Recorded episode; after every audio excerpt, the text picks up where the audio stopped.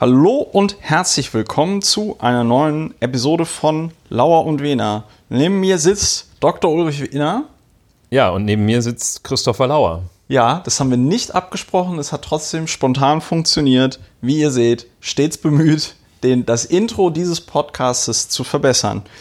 Heute sind wir nur äh, zu zweit. Das hat verschiedene Gründe, vor allem den, dass ich heute nur zu zweit podcasten wollte.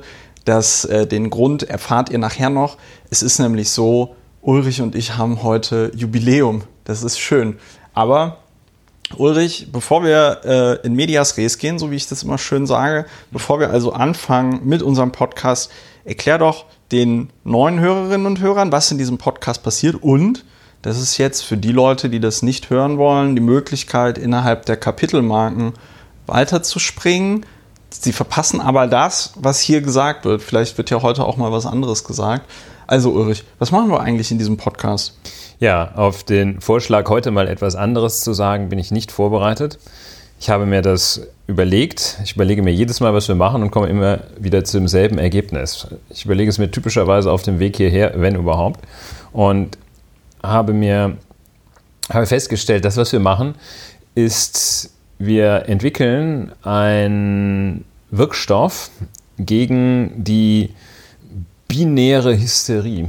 Die binäre Hysterie ist das, was äh, aktuell die Debattenkultur oder Unkultur, die Art und Weise, wie Debatten geführt wird, werden, äh, prägt. Nämlich, es wird einfach nur wild aufeinander losgeschrien und die Meinung entweder diskreditiert oder unterstützt, aber eine Auseinandersetzung damit findet nicht statt. Wir möchten den Wirkstoff gegen diese binäre Hysterie entwickeln. Äh, da sind wir schon ein kleines Stück vorangekommen. Für andere und für uns möchten wir nämlich diese Hysterie bewältigen mit dem Wirkstoff der faktenbasierten Behandlung dieser Hysterie. Dafür schauen wir uns die zugrunde liegenden Fakten an. Wenn dann noch etwas übrig bleibt, bewerten wir sie. Und äh, wenn es ganz schlimm ist, müssen wir uns darüber aufregen. Also faktenbasierte Bewertung und faktenbasierte Aufregung. Das ist das, was wir hier anstreben, was wir tun, was uns zuweilen gelingt, zuweilen noch besser gelingt. Zuweilen noch besser gelingt. Und zuweilen noch besser gelingen könnte. Ja, das habe ich mir auch überlegt. Vielleicht sind wir in unserem Podcast einfach zu selbstkritisch. Vielleicht sollten wir einfach deutlich selbstbewusster auftreten und sagen, hey, wir sind Deutschlands bester Sex-Podcast oder wir sind Deutschlands bester Politik-Podcast. Ein bisschen so auftreten wie der junge Christian Lindner. Ein bisschen auftreten wie der junge Christian Lindner. Ne? Also wenn man mit dem Kunden spricht und der merkt, dass da ein nicht durch, wie war das, akademisches, durch ein Univers, Univers, akademisch domestiziert oder irgendwie so ein bisschen. Wenn man merkt, dass da ein ungebildetes Universalgenie steht, dann flippt der Kunde wohl aus. Dann sagt der Kunde, der sagt der Kunde, ich habe den richtigen Fang gemacht oder so. Das war jetzt eine, ein freies Christian Lindner Zitat. Wie es genau richtig ging, kann man in der entsprechenden Folge von Lauer und Wena dem Podcast, den ihr hört, hören. Ich hatte ja auf unserem Twitter-Account mal gefragt, so spaßeshalber, wie der Podcast von mir und dir heißt, oder von dir und mir müsste ich ja eigentlich sagen. Und da haben die Leute alle, um uns zu ärgern, geantwortet, der Ehrliche ist der Dumme. Früher haben wir auch aus Der Ehrliche ist der Dumme gelesen, damit haben wir aufgehört. Der Grund war, egal auf welcher Seite man dieses Buch aufschlägt, es passiert immer dasselbe was dazu führte, dass wir auch immer sehr ähnliche Dinge gesagt haben. Und dann haben wir es einfach sein gelassen. Ja, äh, was ich äh, jetzt äh, schon angesprochen habe, Ulrich, wir podcasten jetzt tatsächlich in dieser Kombination seit einem Jahr. Das ist schwer, da nicht die Plattitüde zu sagen, wie schnell doch die Zeit vergeht. Und das sage ich aber natürlich nicht. Ich freue mich, dass wir ein Jahr podcasten, als wir überlegten oder du mich ansprachst, ob wir nicht einfach mal ein, eine Folge Podcast machen. Es muss im Mai 2018 gewesen sein oder im April. Ja. Da dachte ich, das kann man ja mal machen. Habe ich bestimmt Zeit, mal ein, zwei Stunden. Und ich freue mich, dass wir das dann wahrscheinlich etwa 45 Mal gemacht haben. Ja, ich gucke gerade nach. Es ist natürlich total super, wenn man erstmal so ein schönes Jubiläum hat und dann feststellt, dass man sich nicht so richtig äh, darauf vorbereitet hat im Sinne unseres ähm, Alleinstellungsmerkmals mit den Fakten. Ähm, Aber wir rechnen damit, dass wir im August 2020 die 104. Folge haben werden. Ja, kann sein. Na, okay, nicht nachrechnen jetzt. Ich kann das auch nicht. Also, der, wir haben am 7.5.2018 war tatsächlich, da haben wir noch unter dem Label Lauer informiert gepodcastet. Ähm, das war ein Podcast zum Paragraphen 219a. Das war das mit der zumutbaren Opfergrenze. Dann ging es um Rechtsstaat. Das ist immer gut, zeitlos, zeitloses Thema. Und dann ging es auch noch um Gastrecht, nämlich ähm, dass das Gastrecht eigentlich etwas ist, was es nur im Seekriegsrecht gibt. Und äh, wir erinnern uns zurück äh, 2018, als diese ganzen Debatten um Geflüchtete und so weiter und so fort noch etwas extremer geführt worden sind, als sie jetzt geführt werden. Also sie werden ja jetzt auch noch extrem geführt, aber im Moment äh, ist ja das neue Feindbild, kommen wir sicher auch nachher drauf, ähm, die Grünen oder alles, was mit dem Schutz unserer natürlichen Lebensgrundlagen zu tun hat, ähm, haben wir über, über das Seekriegsrecht gesprochen. Und da warst du noch der Special Guest, Dr. Ulrich Wehner. Und ähm, das war die erste Folge, die Folge Nummer 97. Und dann haben wir 100 bis 125, das heißt 28 Folgen unter Lauer informiert gemacht. Und jetzt ist das die 14. Folge, 28 plus 14. Ja, dann haben wir 42 Mal gepodcastet ist das jetzt die 42. Folge, wenn ich mich nicht verrechnet habe. Ähm, das ist natürlich beeindruckend, weil 42 ja auch in dem äh, Hitchhiker's Guide to the Galaxy die Antwort, die Antwort auf alle Fragen des Lebens ist, wo mir noch mal, wo ich nochmal neulich auf Twitter gelesen habe, dass das so ein, so ein, so ein versteckter Programmiererwitz ist, weil in irgendeiner Programmiersprache dann die 42 wohl für Anything Goes äh, steht oder so. Ja, vielleicht nennen wir uns im Laufe der Zeit 42.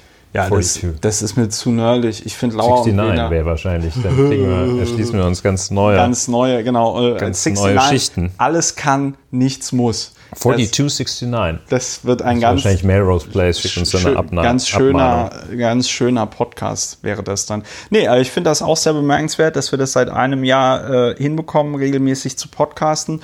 Und ähm, so ein Podcast ist natürlich nichts ohne unsere Hörerinnen und Hörer, wie es so schön heißt. Das, ähm, ich ich sage das mit so einem Lachen. Ich meine das aber tatsächlich sehr ernst. Mich freut es natürlich schon sehr, dass wir pro Folge äh, immer so zwischen 5.000 bis 10.000 Leute haben, die uns hören.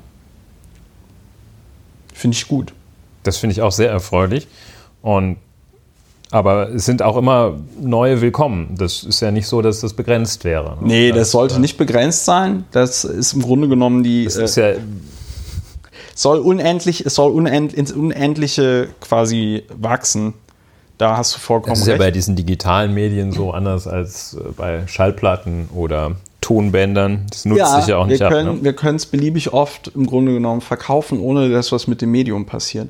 Ja, die, die, ähm, die, ähm, die, das war genau die richtige Überleitung, weil ein Hinweis, den ich ja dann noch bringe, ist, wenn ihr diesen Podcast regelmäßig hört und unterstützen wollt, dann gibt es zwei Möglichkeiten. Entweder äh, geht ihr auf ähm, PayPal die Adresse ist auf meiner Webseite und auf PayPal könnt ihr dann einen einmaligen Betrag rüberschieben. Habe ich festgestellt, gibt es anscheinend sehr viele Leute, die PayPal bevorzugen, weil sie das irgendwie einfacher finden. Das ist ja auch technisch tatsächlich einfacher, über PayPal mit zwei Klicks eine beliebig große Summe zu verschicken. Ich habe neulich festgestellt, dass man da tatsächlich auch in dieses PayPal Me eine Milliarde Euro eingeben kann. Ähm, frage mich tatsächlich, was passieren würde, wenn man tatsächlich eine Milliarde Euro auf so einem PayPal-Konto hätte, ob man die tatsächlich mit einem Klick verschieben könnte. Es wäre sehr krass. Ähm, müsste man mal Frau Quandt fragen. Müsste man mal Frau Quandt fragen, auf die kommen wir ja gleich auch Frau noch Klatten. zu sprechen. Frau Quandt ist, glaube ich, nicht Nee, es ist Stefan Quandt und äh, Susanne Klatten. Susanne Klatten. Kommen wir ja gleich die, drauf. Die alte Rackerin, da reden wir drüber, wenn äh, es um das schöne Thema Sozialismus geht. Wenn ich abgelenkt bin, dann liegt es daran, dass, äh, wie auch in den letzten Episoden, auch heute eine, eine Gruppe von Staren, also den Vögeln, ähm, sich an den Rosinchen schadlos hält, die hier ähm, bereitgestellt werden. Es sind im Moment tatsächlich so zehn Stare, die hier gleichzeitig sehr viel Spaß auf meinem Balkon haben. Ähm, und es gibt sogar einen, der hat nur ein Bein. Das äh, twitter ich immer, bin ich aber auch sehr stolz auf dieses Tier, dass es es auch mit einem Bein durchs Leben schafft. Ihr könnt, wie gesagt, also diesen Podcast unterstützen durch eine finanzielle Zuwendung. Wir haben jetzt auch einen Kanal auf YouTube. Da nochmal vielen lieben Dank äh, an den Hinweis von Antonia im letzten Podcast, aber auch von Luca Hammer, den wir ja im letzten Podcast auch erwähnt haben ähm, der jetzt demnächst in Berlin ist zur Republika. Müssen wir auch mal gucken, ob wir es schaffen, mit dem zu äh, äh podcasten. Und auf jeden Fall YouTube-Kanal, um dem allgemeinen Wahnsinn auf YouTube mal was entgegenzusetzen. Es war wirklich wunderbar. Ich habe ja unsere äh, Podcast-Folgen dann direkt so vertagt. Ähm, also da kannst du dann so, so, äh, ja, wie du auf Twitter so Hashtags machst, kannst du auf YouTube den ähm, Videos auch so Tags geben und da war ein Tag äh, und dann waren einige Tags davon natürlich auch AfD und so, weil wir in diesem Podcast ja auch über die AfD sprechen. Und prompt, wenn du unsere Videos guckst, kriegst du dann direkt so einen Verschwörungstheorie-Scheiß angeboten. Ähm, Nochmal Beleg dafür, wie auch bei vollkommen harmlosen Inhalten YouTube tatsächlich so ein ähm, Kaninchenbau zu sein scheint, in dem man sich dann immer weiter verirrt ähm, und man fängt ganz harmlos mit so einem Top-Produkt an wie unserem Podcast und landet dann bei einer Erklärung, warum man sich nicht impfen lassen sollte oder warum 9-11 ein Inside-Job war oder so. Sehr komisch, aber es gibt uns auf YouTube. Äh, man kann auch uns auf iTunes abonnieren, da freuen wir uns immer sehr drüber. Und was total wichtig wäre, hinterlasst doch einfach auf iTunes eine Bewertung weil diese Bewertung dazu führt, dass uns noch mehr Leute auf iTunes entdecken können und wir möglichst hoch in den Charts landen. Und was auch einfach wichtig wäre, ähm, empfehlt uns weiter. Empfehlt uns weiter. Das könnt ihr auch machen, wenn dieser Podcast, äh, wenn ihr diesen Podcast unterstützen wollt. Äh, empfehlt ihn euren Eltern, euren Geschwistern, euren Kindern. Ähm, Kindeskindern. Kindeskindern veranstaltet Demonstrationen in eurer Stadt, wo ihr alle dazu auffordert, diesen Podcast zu hören. Ihr, ihr seid da, ähm, ihr seid da frei in eurer, wie ihr das genau macht mit der Werbung. Ja, äh, das äh, wäre dann der übliche Teil, wo ich darauf hinweise, was man so machen kann. Dann kämen wir zum ersten Thema.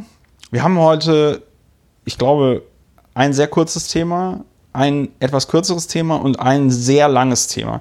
Ähm, das erste sehr kurze Thema ist, haben wir letzte Mal schon drüber gesprochen, man kann jetzt den Wahlomaten machen in Deutschland. Wir haben ja Europawahl, man kann den Wahlomaten machen.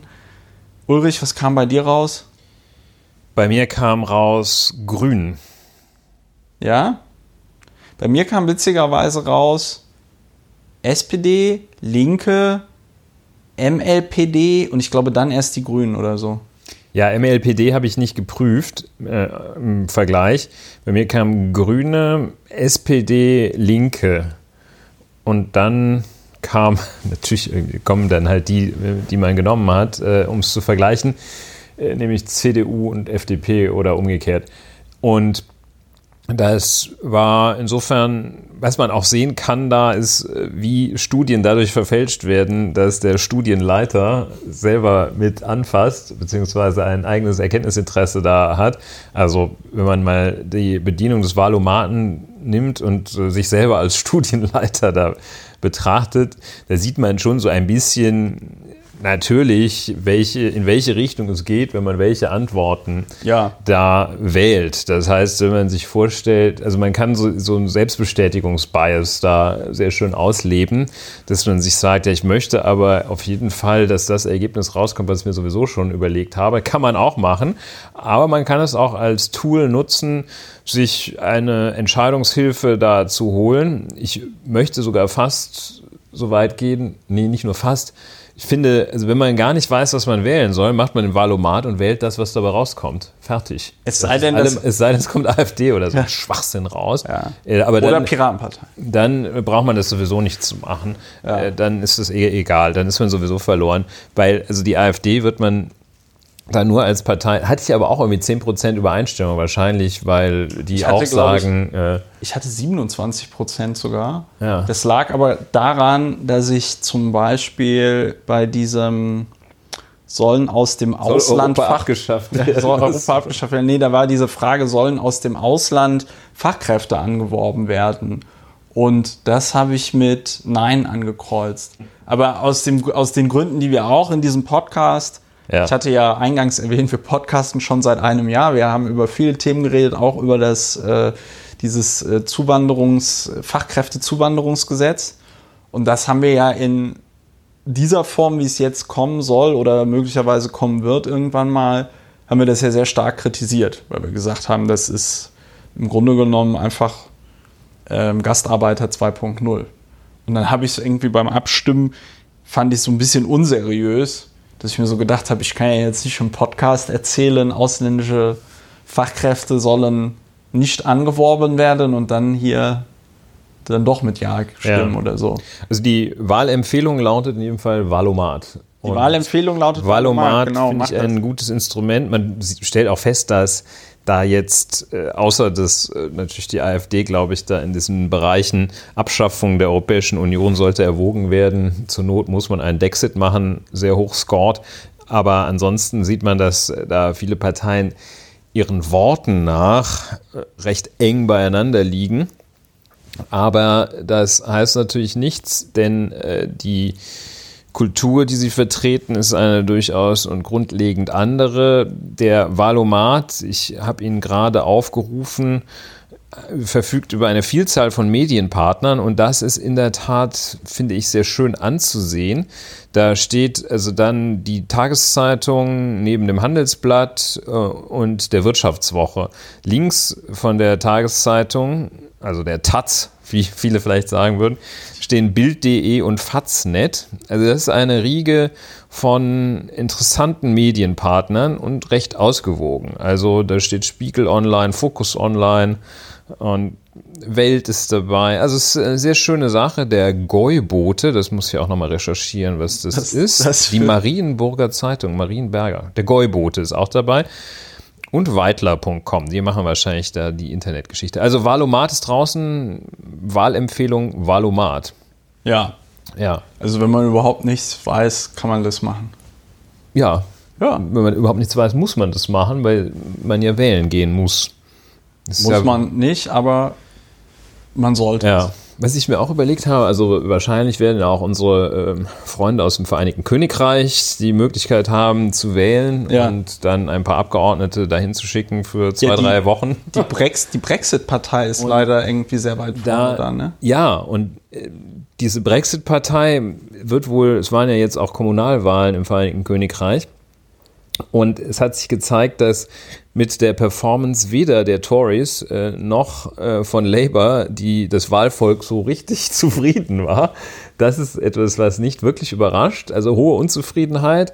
Wo geht es dann hin? Abstrafung von Tory und Labour, die, glaube ich, zusammen 25 Prozent verloren haben. Und äh, es geht an die Ränder und ähm, an die Liberals und ähnliches. Aber also der Gedanke ist, dass man geht wohl davon aus, dass bei den Europawahlen dann europafeindliche Parteien, da UKIP, Nigel, ja. Nigel Farage, der hier gar nicht angetreten war bei der Kommunalwahl, wahrscheinlich zu doof dafür, und ähm, der nicht angetreten war, aber bei der Wahl zum Europäischen Parlament antreten wird mit seiner UKIP. Ähm, nee, der hat doch eine neue Partei gegründet. Oder die neue. Er hat eine neue genau. Anti-Brexit-Partei gegründet. Jedenfalls, dass die Anti-Brexiteers ähm, da wohl. Nicht Anti-Brexit, Pro-Brexit, Entschuldigung, jetzt bin ich ja. schon komplett durcheinander. So, so. also die, die Brexiteers, ja. vamos, ähm, dass die da eine sehr hohe Zahl, äh, einen sehr hohen Anteil äh, an Stimmen er, erringen werden. Und wenn man das einmal etwas transponiert in einen nationalen Kontext, wären diese Parteien eindeutig, also die Brexiteers wären ja eindeutig verfassungsfeindlich. Wenn man nimmt, äh, also das eine europäische, ist ein, ein weiter ein, ein recht kühner Vergleich, kühnert. ähm, also ein Vergleich, der so ein bisschen mit dem groben Pinsel gestrichen wird, aber jedenfalls, also da sollen dann Leute teilnehmen, die gegen diese gesamte Veranstaltung sind. Das ist so, als wenn du die Partei der Grundgesetzabschaffer bei der Bundestagswahl wählen also könntest. Also die AfD. Ja. Die, die sogenannte. Genau, die sogenannte. Also das. Ja, das ist ein. Also diese Verfassungsfeindlichkeit ist, wenn man das als Verfassung nimmt, ist die noch krasser als bei der AfD. Ich will nicht sagen, dass die ekliger, also die AfD ist ekliger, aber von der rein, ich glaube, die tun sich nicht. rein äh, formalen Verfassungsfeindlichkeit her ist es einfach so evident. Nun ja. Es ist auch ein, es ist auch ein, finde ich, sehr interessantes Phänomen. Ich habe das bisher eigentlich immer nur so auf Twitter zynisch kommentiert, weil ich auch nicht mehr wusste, was man da konkretes, nettes zu sagen soll. Aber es ist ja in der Tat so, also du kannst die Demokratie witzigerweise mit demokratischen Mitteln abschaffen, aber in den seltensten Fällen kannst du sie mit demokratischen Mitteln einführen. Ne? Also die ähm, auch jetzt in Spanien zum Beispiel, das ist vielleicht so ein seltener, ein seltenes Beispiel, aber dass dann da irgendwann der äh, Franco gesagt hat, ja komm hier, äh, dann macht doch jetzt eure Demokratie oder so. Das war jetzt wahrscheinlich eine sehr vereinfachte Darstellung. Das ist historisch auch falsch, weil Franco den, äh, die Einführung der Demokratie dadurch ermöglicht hat, dass er gestorben ist. Ja, und dann sein Sohn, nee, nicht sein Sohn, der, doch, nee, nicht der Sohn. Also der jetzige König. Ja, jedenfalls hat Franco nicht den Übergang zur Demokratie propagiert oder äh, den Weg in die Demokratie geebnet. Ja Franco ist einfach äh, durch sein Ableben äh, hat er den Weg und hatte sich vorgestellt, eine, eine Monarchie danach zu errichten. Ja. Das hat dann aber der Juan Carlos, der sich dann ja The Late Juan Carlos, der sich noch durch einige ziemliche Großtaten wie Erschießung eines Elefanten äh, und anschließend Toll. Foto hervorgetan hat, ähm, zu Beginn seiner Amtszeit hat er eine recht gute Figur gemacht, jedenfalls es geschafft, dass das so transportiert wird, als hätte er eine sehr gute Figur gemacht, indem er dann nämlich diesem Wunsch des äh, moribunden Diktators, da eine ordentliche katholische Monarchie einzuführen, nicht stattgegeben hat, sondern gesagt hat, Mensch, wie wäre es denn mal mit Parlamentswahlen? Ja. Da konnte man dann im Parlament so viel rumschießen, wie man wollte. Da gibt es ja diese lustigen Aufnahmen, wo Chefs der Guardia Civil da ins Parlament stürmen und in die Decke schießen. Und äh, ja, ganz tolle Sachen. Wie kamen wir darauf? Ja, ähm, weil du gesagt hast, ach so, ja, Demokratie ist, kann man nicht schon, mit schon, demokratischen Mitteln ja, also einführen. In den, meisten Fällen, in den meisten Fällen wird die Demokratie nicht mit demokratischen Mitteln eingeführt. Sie wird aber mit demokratischen oder vermeintlich demokratischen, pseudodemokratischen Mitteln abgeschafft.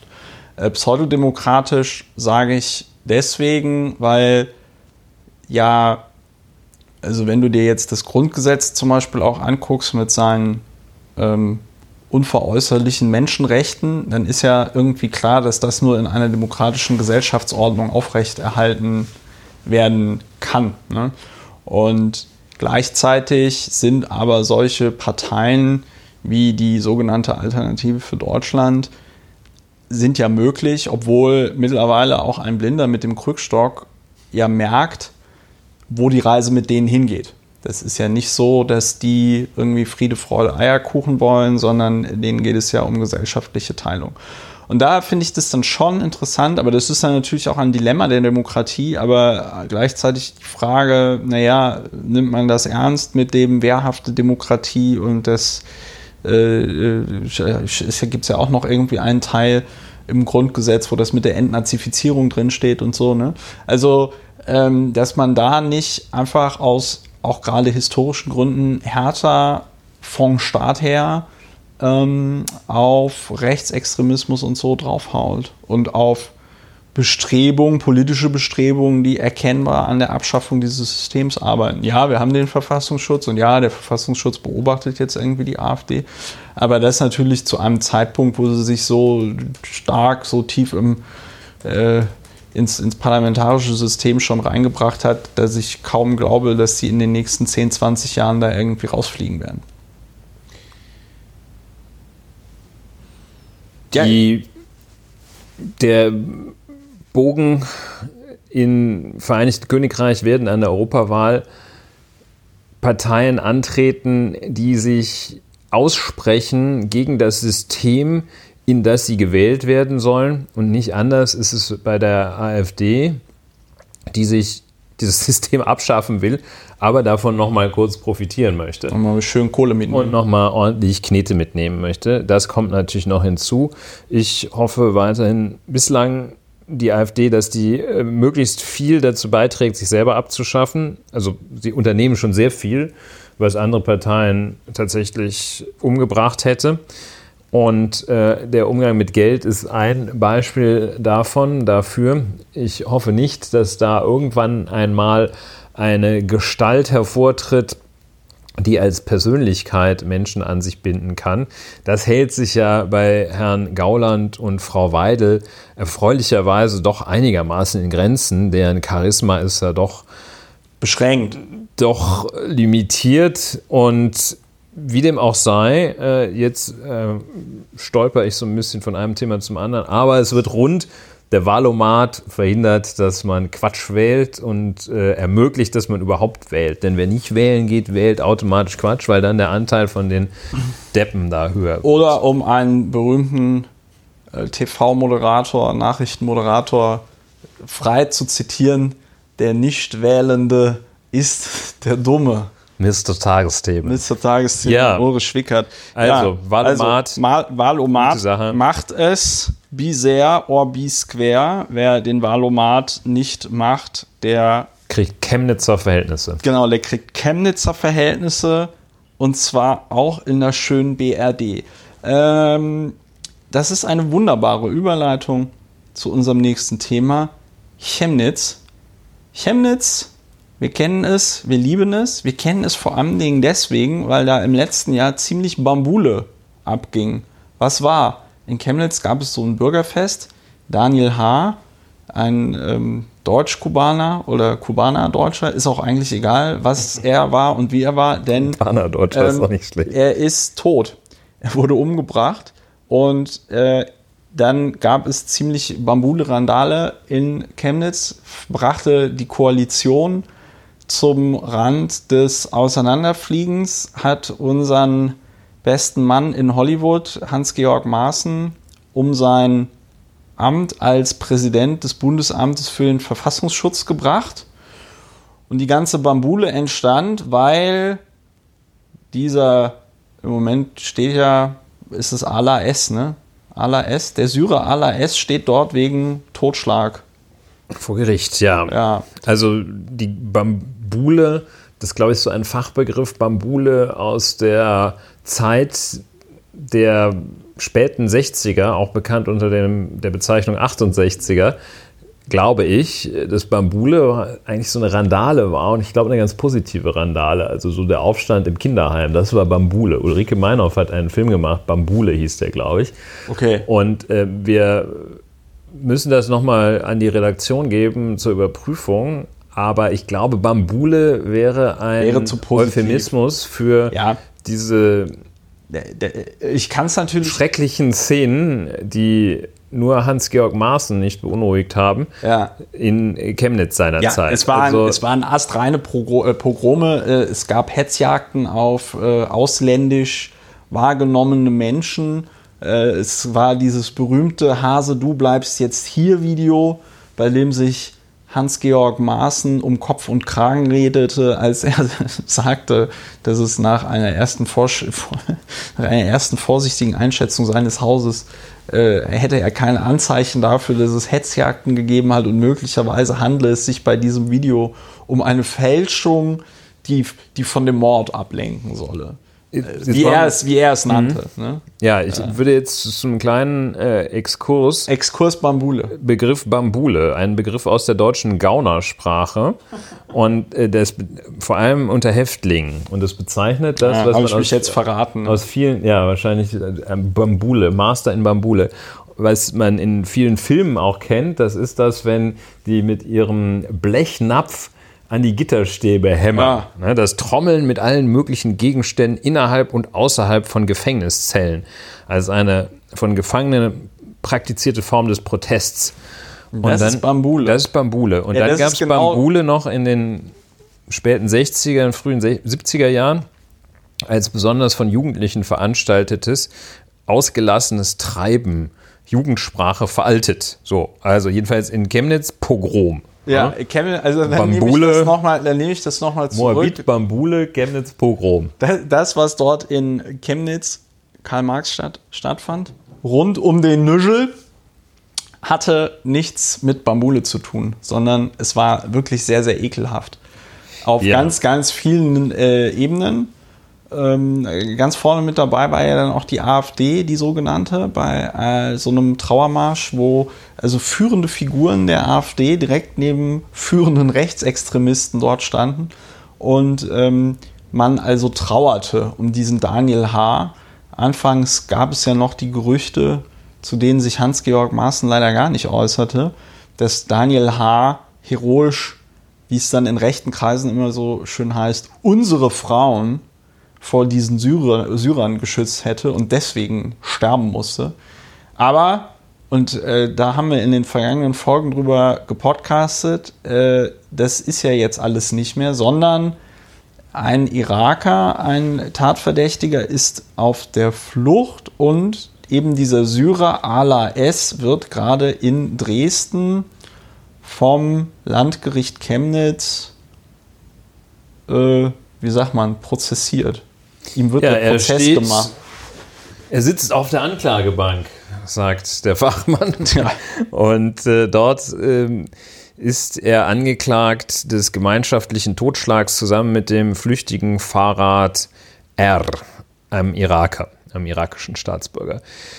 Und der Ala S ähm, sitzt seit Monaten in Untersuchungshaft. Äh, zwischendurch saß mal äh, wohl der Bruder von Fahrrad R auch in Untersuchungshaft. Das war derjenige, dessen äh, den Haftbefehl ihn betreffend so ein Mitarbeiter der Polizei verbreitet hatte. Das war ähm, Mitarbeiter der Justiz. Der Justiz. Also ähm, nicht, dass ich jetzt die sächsische Polizei in Schutz nehmen wollte, aber ähm, es ist ein Mitarbeiter der, der Mitarbeiter Justiz. Ich glaube, mittlerweile kandidiert der sogar für die AfD ähm, oder irgendeine so andere rechtsextreme Partei da in Dresden. Ja. Auch ganz geil. Also Straftatbegehung als Sprungbrett, das ja. kennt man ja da. Ne? Also erst ordentlich prügeln und dann rein in die SA. Äh, das ist ja immer ein Qualifikationsmerkmal der Freischwimmer sozusagen, den man braucht, um bei der DLRG anzufangen. Und äh, jedenfalls, äh, das Verfahren läuft, das Hauptverfahren, also Hauptverfahren ist ja das, was stattfindet in einem, in einem Gerichtssaal, ist eröffnet und wird durchgeführt. Wir haben, wenn ich richtig gezählt habe, mittlerweile den vierten Hauptverhandlungstag. Wir haben hier im Podcast auch uns darüber unterhalten, dass es ziemlich unsägliche Stimmen aus der Politik, so aus der Lokalpolitik es gab, die sagten, also ziemlich unverblümt sagten, äh, dass hier doch eine Verurteilung erfolgen müsse, ansonsten könnten wäre das sehr schwierig. Könnten sie für nichts garantieren und die Sicherheit aller sei gefährdet. Das wäre sehr der, schwierig für Chemnitz. Wäre sehr schwierig für Sagte Chemnitz. die Oberbürgermeisterin. Das heißt also, der ALAS, äh, da forderte die im Ergebnis eine forderte die eine Verurteilung des ALAS. Und es ist schon so, dass der Umstand, dass das Landgericht Chemnitz in äh, der Stadt Dresden tagt, beachtlich ist. Die Annahme war, dass man in Chemnitz die Sicherheit die für dieses Verfahren nicht garantieren können würde. Man ist dann in die liberale Hochburg Sachsens, nämlich nach Dresden, ausgewichen. Ja. Dort gibt es nämlich ein Hochsicherheitsgebäude. Ähm, das Hochsicherheitsverhandlungssaal. Das haben die aber nicht gebaut, um mal irgendwann jemanden von Pegida da. Ähm, so ist das. Äh, sondern das, das ist da wahrscheinlich wegen Terror. Ne? Ja, genau. Das hat möglicherweise zu tun mit dieser Terrorzelle Freital, das weiß ich aber nicht genau.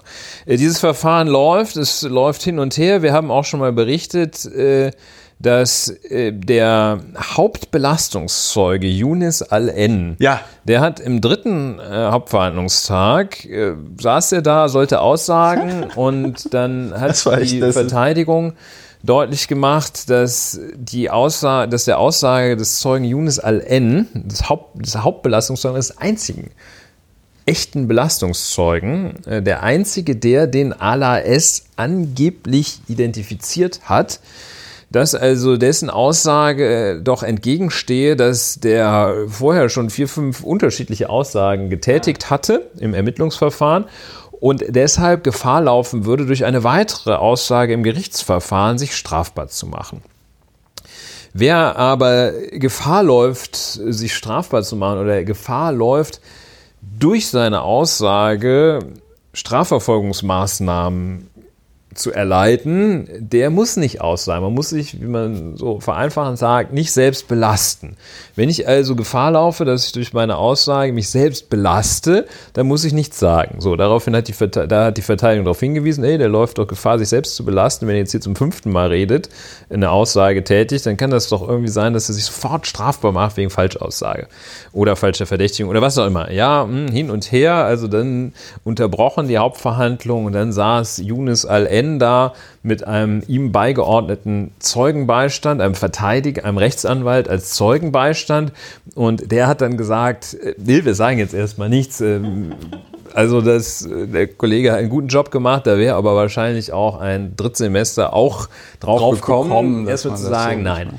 Daraufhin wurde Yunus Al-N, wie gesagt, der absolute Hauptbelastungszeuge. Es gibt nämlich keinerlei weitere Sachbeweismittel der Art wie zum Beispiel DNA-Spuren auf der Tatwaffe oder weitere Augenzeugen oder Videoaufnahmen oder irgendetwas, was den Yunus al-N, zum Beispiel äh, den äh, Allah S, den Angeklagten, näher als Sachbeweismittel mit der Tat in Verbindung bringen würde. Also zum Beispiel Blut des Opfers, Blutspuren an der Kleidung oder eben ja. mehrere Leute. Nein, Yunis al-N. So, jedenfalls äh, das Gericht, äh, die Vorsitzende macht einen etwas mäßigen Eindruck in der, in der Sekundärliteratur. Wir haben sie ja nicht gesehen bislang. Ähm, das Gericht sagt, hm, ja, nee, der muss aber aussagen, belegt ihn mit äh, einem Ordnungsgeld von 300 Euro, ja. äh, ersatzweise drei Tage Ordnungshaft. Ja. Äh, die ganze Kiste wird vertagt. Am 26. April soll er erneut erscheinen. So, und das ist jetzt die Neuigkeit, über die wir kurz berichten werden. Ähm, Yunis Al-En, wir haben den nach meiner Rechnung vierten, es könnte aber auch der fünfte Hauptverhandlungstag sein, am 26.04. Das Ganze fängt kommen gleich zu dem Yunus Al-End-Zeugen, aber das Ganze fängt mit so einer netten, äh, mit so einem netten äh, Vorgeplänkel an. Es wird nämlich bekannt, dass ein Strafverfahren wegen gegen des Vorwurfs ja. der Rechtsbeugung und Freiheitsberaubung gegen den Staatsanwalt, der da auch in der Sitzung die Anklage vertritt, läuft. Das ist alles nicht so etwas, was äh, dessen Agieren da, dessen Agieren besonders förderlich ist, mal gelinde gesagt. Wenn man da einen Staatsanwalt hat, der ähm, der Freiheitsberaubung nämlich zum Nachteil eines des zum vorher Inhaftierten, ja. aber freigelassenen ähm, beschuldigt wird und der Rechtsbeugung beschuldigt wird. Das war aber jetzt nicht der Yunus Al-N, sondern der Bruder von Yusuf dem, A. Das genau, war das der, war der Bruder, Bruder von dem Farad Allah, äh, von nee. dem Fahrrad A. So, ja. Yusuf A, der Bruder von Fahrrad A, ja. äh, ein Friseur. Ähm, Warum das jetzt wichtig ist, äh, weiß ich auch nicht, sehe ich nur, habe ich ihn nur gerade gesehen. Ähm, ein Chemnitzer Friseur. Man muss dazu vielleicht noch ganz kurz sagen, um das zu verstehen, ich glaube, was äh, der, der, der Knackpunkt an dieser Geschichte mit dem Staatsanwalt ist ja, dass da, also weil Anzeige erstatten kann ja erstmal jeder. Ne? Also weiß ich nicht, ich zeige dich jetzt an wegen, äh, weiß ich nicht, übler Nachrede oder whatever. Einer Atomexplosion. Ja, Herbeiführung einer Atomexplosion und dann wird jetzt erst, dann wird erstmal das Verfahren ja nicht eröffnet, aber dann wird erstmal ein Ermittlungsverfahren. Genau. In den meisten, also Atomexplosion würde man wahrscheinlich sagen, kein Anfangsverdacht, aber wenn da irgendwie so auch nur ein Hauch von genau. Hand und Fuß dran ist, ja. wird ein Ermittlungsverfahren geführt. So, und das ist ja das, was jetzt im Moment bei dem Staatsanwalt passiert, ne? Ja. Und da ist ja, und deswegen ist das, finde ich zumindest besonders, weil ich jetzt gerade von der sächsischen Staatsanwaltschaft erwartet hätte, dass sich da, ne, also weiß ich nicht, da kriegt dann die äh, Anzeige wegen Freiheitsberaubung der Herr Tschechner, den wir hier auch schon hatten, ja. äh, auf den Tisch und dann sagt er, was, ein Kamerad wird der Freiheitsberaubung beschuldigt und das auch noch von einem Ausländer. Das geht direkt mal in Ablage C. Nein, Sie sind also, ja ein schärbiger Lump. Das ist die Anzeige so, statt, und, ja. ähm, also das wäre, das wäre jetzt tatsächlich so ähm, die Erwartung, die ich von der sächsischen Justiz hätte, weswegen ich alleine den Fakt, dass gegen den Staatsanwalt, ähm, den Namen habe ich jetzt vergessen, äh, dass gegen diesen Staatsanwalt ermittelt wird, fand ich jetzt schon mal ganz bemerkenswert. Ja, und äh, die richtig, also ein Ermittlungsverfahren in Sachsen gegen einen Vertreter der Ermittlungsbehörden, sei es nun ein Kriminalpolizist oder ein Staatsanwalt, das hat in Sachsen natürlich ganz besonderes Gewicht. Ja, das, also, darauf das wäre in jedem anderen Bundes- oder in vielen anderen Bundesländern wäre das wahrscheinlich so, muss man das wie eine Verurteilung werten.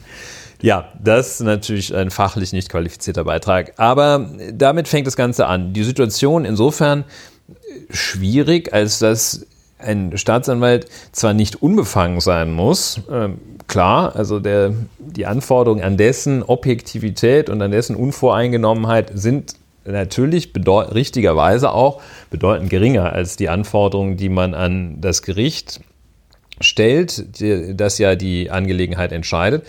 Aber dass der da gewissermaßen seine eigene Sache noch gleichzeitig vertreten muss, das schafft ein, eine, ein sehr eine, eine sehr unschöne Situation. Ich habe eine Frage. Der muss aber natürlich als Staatsanwalt, wenn er in irgendeiner Art und Weise Kenntnis davon erlangt, dass die Person, die er da jetzt angezeigt hat, die er da jetzt auf der Anklagebank sitzen hat, wenn er durch irgendwelche Umstände, die jetzt nicht in dem Verfahren sind, aber meinetwegen, er sieht den Videobeweis, dass der Tatverdächtige nicht der Täter ist, dann muss der da das Gericht und die Verhandlungen im Grunde genommen, die muss er da schon darüber in Kenntnis setzen, ne? Ja. Und das wäre jetzt, glaube ich, in dem Fall ist das ja, glaube ich, der Knackpunkt, ne? Dass ähm, ihm quasi der äh, Yusuf A. Nee, doch. Yusuf A., ja. Yusuf A. im Grunde genommen so ein bisschen äh, vorwirft, naja, der ist ja nicht mehr, der ist ja nicht mehr unbefangen, weil da ist ja jetzt auch noch dieses Verfahren mit der, mit der, mit der Freiheitsberaubung drin. Das heißt, der wird ja alles unternehmen, dass es hier zu einer Verurteilung von Ala S kommt. Genau. Und Yusuf A., derjenige, der den Staatsanwalt wegen Freiheitsberaubung und Rechtsbeugung angezeigt hat, Yusuf A., soll in dem Verfahren auch aussagen als Zeuge und vernommen werden von dem Staatsanwalt, den Yusuf A. für den Täter einer Straftat zu seinem, nämlich Yusuf A. Nachteil erachtet und ansieht. Und ähm, gleichzeitig eben die Situation, dass der Staatsanwalt in der Tat dadurch dann, also der, der Staatsanwalt dadurch eigene Interessen, persönliche Interessen am Ausgang und dem Verlauf, am Verlauf und am Ausgang des Verfahrens hat. Das ist eine Situation, die ist äußerst unglücklich und man muss da auch wissen, die Staatsanwaltschaft ist in dem Verfahren nicht als Mann oder Frau Staatsanwalt, Staatsanwältin, sondern als Behörde repräsentiert. Ja. Da ist es für die Bewertung, für die Rolle völlig egal, ob der Staatsanwalt Müller oder Staatsanwältin Schulze sitzen, die müssen einfach von ihrer Behörde einen Vertreter schicken. Und da ja. können die auch einen schicken, der noch nie was von ALAS gehört hat. Also die könnten ähm, da auch jeden Tag jemand anders hinschicken. Die können da auch jeden Tag jemand anders hinschicken. Ähm, manchmal, weil das da nicht immer nach sachlichen Aspekten läuft, machen die das auch. Wenn, keine Ahnung, die Kita zu hat, dann kann die Staatsanwältin halt nicht. Oder der Staatsanwalt. Naja, also wie dem auch sei. Jedenfalls das, damit fängt der äh, Hauptverhandlungstag Nummer 4 wahrscheinlich, vielleicht auch 5 an. Ähm, wahrscheinlich äh, führt es dazu, dass so die Atmosphäre, es kann nicht ganz freundschaftlich zugehen, wenn man ja. sagt, sie, der Staatsanwalt, sie. Ähm, aber, und es geht weiter, Yunis Al-N erscheint. Aber das, aber das, mir ist noch eine Sache eingefallen, ähm, der Yusuf A. hat doch auch noch den Staatsanwalt beschuldigt, im Grunde genommen in seiner, also in dieser, wie heißt die jetzt, die Begründung für die Untersuchungshaft. Ist das der Haftbefehl? Der Haftbefehl, ja dass da auch irgendwie Quatsch drin gestanden hat. Also, dass man da die Aussage von irgendjemandem genommen hätte und der hat es gar nicht ausgesagt, so nach dem Motto. Also der, der stand, da muss wohl so sinngemäß drin gestanden haben, ja, äh, also Zeuge XY hat ihn ganz klar gesehen, wie er da mit dem Messer sonst was gemacht hat. Und es war aber Pussekuchen. Ja, Einzelheiten kenne ich da nicht, aber man kann jedenfalls sagen, der Yusuf A. hat auch einen Rechtsanwalt an seiner Seite. Äh, ein damals Verteidiger, inzwischen ist er, glaube ich, nicht mehr, ist er nicht mehr Beschuldigter, äh, jetzt ein Beistand. Und der sich das angeschaut hat und typischerweise, wenn man jetzt nicht ein völlig verrückter Strafrechtsanwalt ist, dann zeigt man Staatsanwälte wegen Freiheitsberaubung und Rechtsbeugung dann an und nur dann, wenn man da ein Mindestmaß an Substanz sieht. Weil man sich sonst zum Obst Wenn man macht. sich sonst völlig lächerlich macht. Und also, wenn man das jedes Mal täte, wenn der Mandant das sagt, dann ja. würde man, könnte man einfach einpacken, weil man sich völlig lächerlich macht. Ne? Äh, das heißt, also der Kollege, der das, äh, den Yusuf A. da unter seinen Fittichen hat, um hier den, ja, um, äh, unter seinen Fittichen hat, der äh, wird sich das hoffentlich überlegt haben oder mit Sicherheit überlegt haben und äh, dann ein Minimum an Substanz da festgestellt haben. Aber jetzt, also Yunis A. Al-N erscheint, also der Hauptbelastungszeuge. Der sich dazu entschieden hatte, nichts mehr zu sagen, der, der darauf die 300 Euro alternativ drei Tage Haft gekriegt der hat. Der Einzige, der den, ich möchte jetzt schon sagen, armen Allah S. direkt mit der Tat in Verbindung bringt, ja. erscheint. Und er sagt aus. Das konnte ich nicht genau klären, ähm, mit welcher Begründung er jetzt der Auffassung, zu der Auffassung gelangt ist, dass seine äh, sich Selbstbelastungsgefahr entfallen ist, das weiß ich nicht. Äh, aber jedenfalls Yusuf ähm, äh, äh Yunus, Al-N sagt aus. Und er kommt in Begleitung von zwei schwer bewaffneten Personenschützern kommt er in das Gericht. Also wenn sie schwer bewaffnet sind, dann der Polizei. Ja, Personenschützer der Polizei, genau. Und denn er gibt an, dass er bedroht werde, ist nicht so ganz klar. Von wem? Von wem, ähm, aber jedenfalls. Und, ne, darf man eigentlich keine Witze drüber machen, aber ich sag mal, nach dem Interview. Hauptgefahr, nach die dem, Personenschützer nach dem, nach dem Interview, was die Bürgermeisterin von Chemnitz ähm, gegeben hat, mein Anfangsverdacht wäre klar. Ja, so. Also Hauptgefahr im eigenen Haus. Das war ja auch immer so. Indira Gandhi ist ja auch von einem ihrer Leibwächter erschossen worden. Nun ja, ähm, das ist vielleicht ein etwas weiter Bogen, kommen wir in Folge 40, 55 drauf. Ähm, jedenfalls, also die Vernehmung äh, beginnt. Ähm, er sagt, er werde bedroht, man wolle, dass er seine Aussage zurücknehme, äh, aber deshalb schon einen Stuhl über den Kopf geschlagen bekommen und äh, ihm sei gesagt worden, er werde im Sarg in seine Heimat zurückkehren. Jedenfalls deshalb wohl die Personenschützer. Der ähm, gute Yunus Al-N hat im Ermittlungsverfahren, soll er gesagt haben, er, Yunus Al-N, habe Farhad, den flüchtigen äh, Iraker, Iraker, und Ala S., den jetzigen angeklagten Syrer, mit blutverschmierten Händen vom Tatort weglaufen sehen. Das hat er angeblich im Rahmen des Ermittlungsverfahrens gesagt. Jetzt in dieser Hauptverhandlung, da befragt durch das Gericht, sagt er, blutverschmierte Hände habe er jetzt nicht so gesehen, nur Blutstropfen auf dem T-Shirt eines anderes, anderen Mannes, also nicht des Angeklagten, bei ihm, dem Yunus Al-N, im äh, Restaurant. Und ähm, es stellt sich auch heraus, dass dieser Hauptbelastungszeuge 60 Meter vom Ort des Geschehens entfernt sich aufhielt. Puh. 60 Meter ist relativ viel. Das ist ja, relativ es sind, weit. Es sind 60 nachts bei Dunkelheit. Hm? Um wie viel Uhr? Ich glaube, weiß ich nicht, äh, aber jedenfalls war es dunkel. Also Moment, ähm, also ja gut, aber Moment, was hat er da? Ja, okay, egal, mach mal. Müssen wir gleich mal erklären. Ja, also er steht 60 Meter weit, weit weg ähm, und äh, dann es weiter. Ähm, haben Sie Blut an Fahrrad gesehen? fragt die Richterin. Nein, sagt jetzt der Yunus Al-N. Und bei Allah, also dem Angeklagten, nein, sagt er wieder. Dann die Richterin mit einer äh, Frage, ich muss schon mal kurz in die Bewertung, die an Dämlichkeit kaum zu übertreffen ist.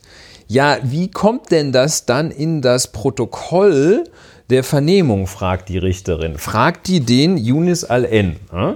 Die sagt also, ja, hier im Protokoll steht ja das anderes. Wie kommt denn das da rein? Fragt die Richterin den Zeugen. Darf also, ich vorher raten, was der Yunis al-N antwortet? Ja, rat mal. Ich würde dann sagen, ja, weiß ich auch nicht, wie das dann ins Protokoll reinkommt. Nö, der sagt, also irgendwie. Ich wurde der von sagt, der Polizei falsch bedroht. übersetzt worden. Ah. Dann sagt aber ähm, die Richterin, sagt, die Vorsitzende, es gab ja drei Vernehmungen mit zwei unterschiedlichen Dolmetschern, in denen das immer wohl in diese Richtung geht. Und äh, liest ihm nochmal vor, das macht ja. man vielfach so, ne? liest ihm nochmal vor, was er da gesagt hat. Nämlich, dass Fahrrad und Ala mit blutverschmierten Händen weggelaufen sind. Darauf Yunus al-N wörtlich, das stimmt nicht. In der, in der Hauptverhandlung. Das stimmt nicht. So. Und ähm, hat er sich damit jetzt schon strafbar gemacht? Ja, das ist jetzt mal gerade nicht so das Schwerpunktthema. Und äh, das stimmt nicht, sagt er. Und auch das mit dem Zustechen habe er nicht gesehen. Er habe also nicht gesehen, wie Allah zugestochen hat. Er habe nur so Boxbewegungen gesehen. Es gab kein Stechen. Und ähm, vorher wurde er noch zitiert ähm, damit, dass er im Ermittlungsverfahren gesagt hat, äh, er habe Bewegungen gesehen, die nur so erklärbar seien, dass jemand zugestochen hat. Jedenfalls hier in der Hauptverhandlung zunächst einmal kommt da wirklich nada bei raus. Der, der sagt, das ist alles irgendwie so nicht gewesen, ich habe den nicht gesehen, ich weiß es nicht mehr genau.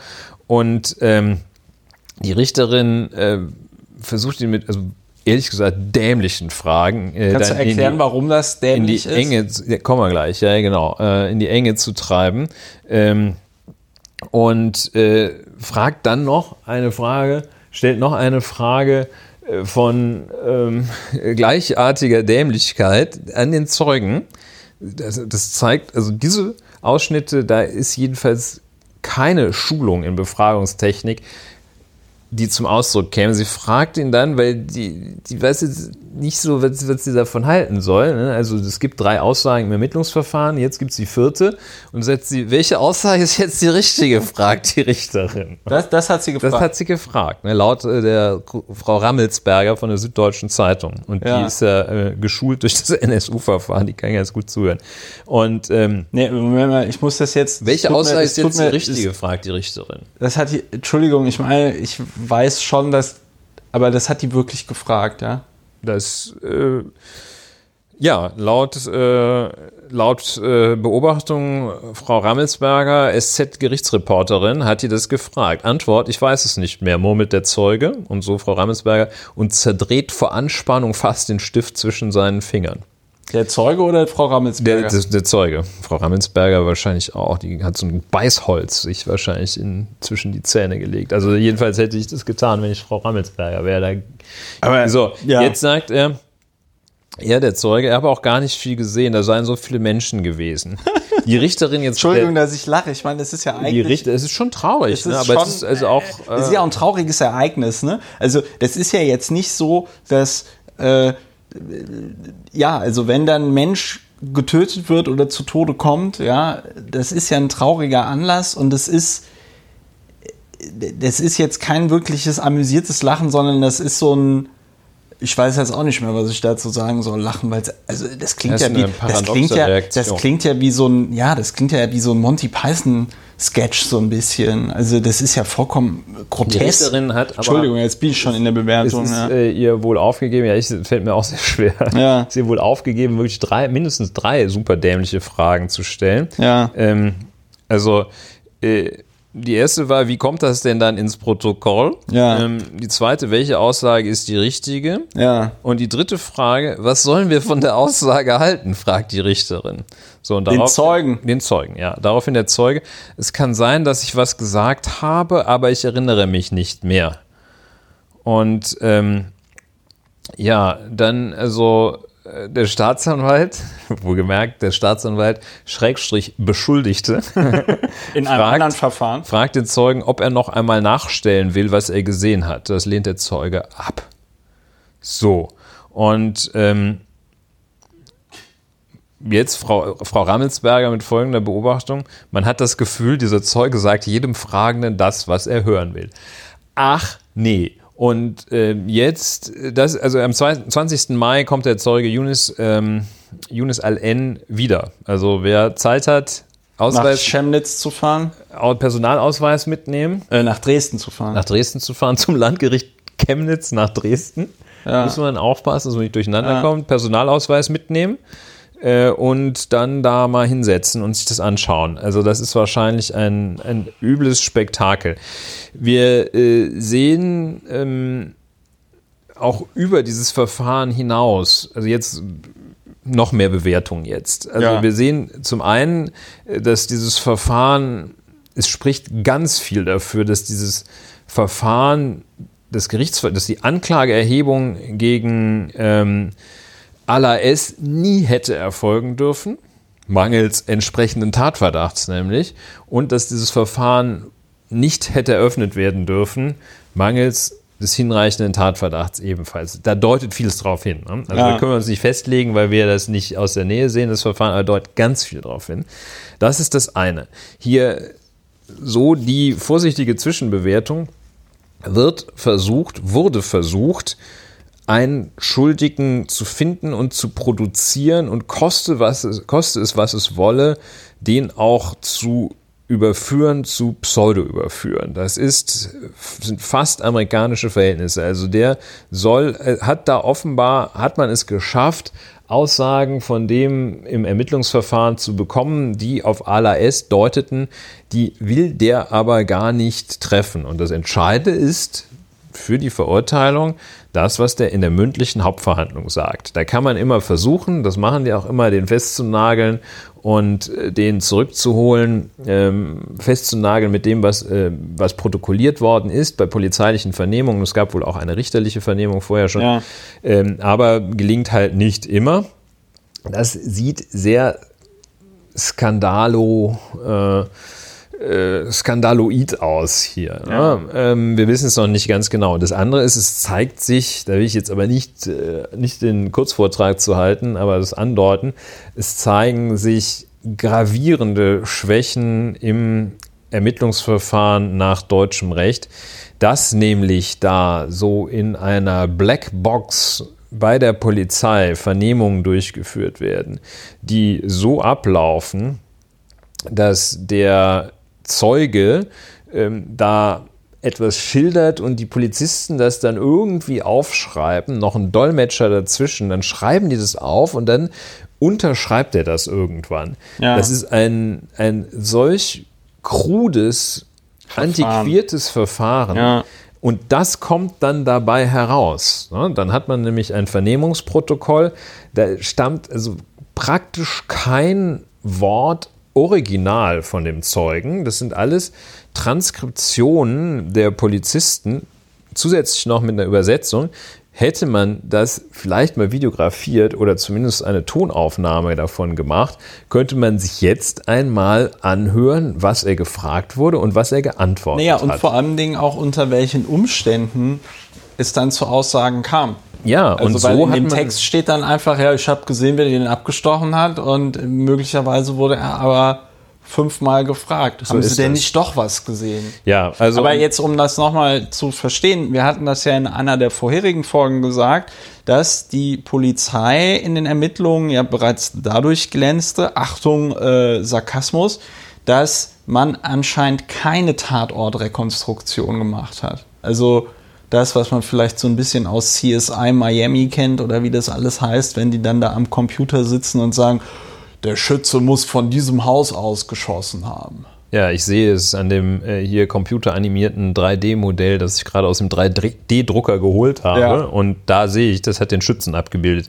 Qua künstlicher Intelligenz und die Wahrscheinlichkeit ist 1 zu 35 Milliarden, dass ich mich nicht irre. So, äh, aber irre. Na, ja. gut Deutsch, und die gehen dann dahin und gucken mal, wie sieht denn das hier alles aus und wer stand wo und äh, wie muss ich mir das vorstellen und so weiter und so fort. Ja. Genau. Und ähm, ja, das ist halt äh, hier, also es ist so, dass in, in bedeutsamen Verfahren. Wie zum Beispiel einem Totschlag? Wie einem Totschlag, der obendrein noch eine hohe politische Brisanz aufweist, in solchen Verfahren die Kräfte der Ermittlungsbehörden auch ein bisschen gebündelt werden, dass man nämlich sagt, hm, komm, wir ziehen mal hier aus der Abteilung Schwarzfahren und irgendwie Kifferverfolgung, äh, ziehen wir mal zwei, drei Leute ab und setzen die noch auf diesen Fall, denn äh, das ist ja offenbar wichtig.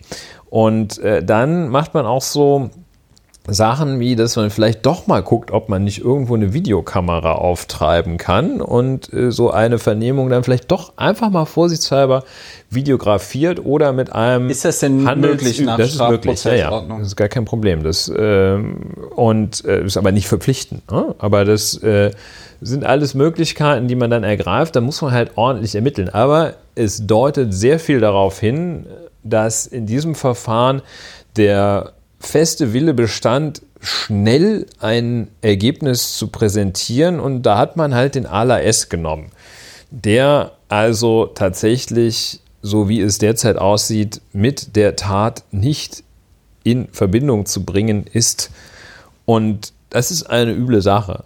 Das ja, ja, zumal der ja auch in Untersuchungshaft jetzt schon die ganze Zeit sitzt seit einem Jahr und äh, so weiter und so fort. Ne? Ja. Also das aber ist, kannst du noch mal kannst ja. du noch mal erklären, warum jetzt die oder hatte ich das schon gefragt, aber kannst du noch mal erklären, warum die Fragen der Richterin so besonders doof waren?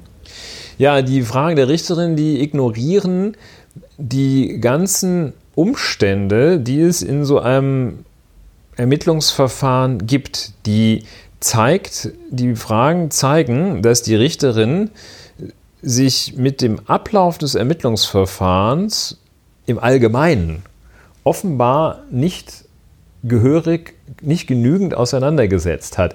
Die hat sich nämlich dieses Phänomen, wie kommt überhaupt so ein Protokoll, das ich Richterin jetzt hier in der Akte habe, ja. wie kommt das denn eigentlich zustande? Da hat sie sich nicht die Mühe gemacht, das einmal zu durchdenken, nämlich zu wissen, und das viele Richter machen das so wie die Vorsitzende da, dass die sich nicht die Mühe macht, zu überlegen, in welcher Situation, in welchem Verfahren wird so ein Vernehmungsprotokoll denn produziert. Es wird nämlich so produziert, dass Polizisten, wie schon vorhin gesagt, den Zeugen oder den Beschuldigten befragen und dann das, was sie verstehen, aufschreiben und der das hinterher unterschreibt. So, und da kommen die tollsten Sachen rein. Was man ganz häufig sieht, ist, dass das sprachliche Niveau komplett abweicht von dem, was protokolliert ist und dem, was der Zeuge oder Beschuldigte sprechen kann. Da kommt einer, der spricht in einfachsten Sätzen, wenn überhaupt, womöglich noch äh, Nicht-Muttersprachler, spricht also so Ich gehe in Hause Sätze und äh, da steht dann im Vernehmungsprotokoll, das er hinterher unterschreibt, steht, bezüglich meines Heimweges möchte ich noch anmerken, da. Ja. So.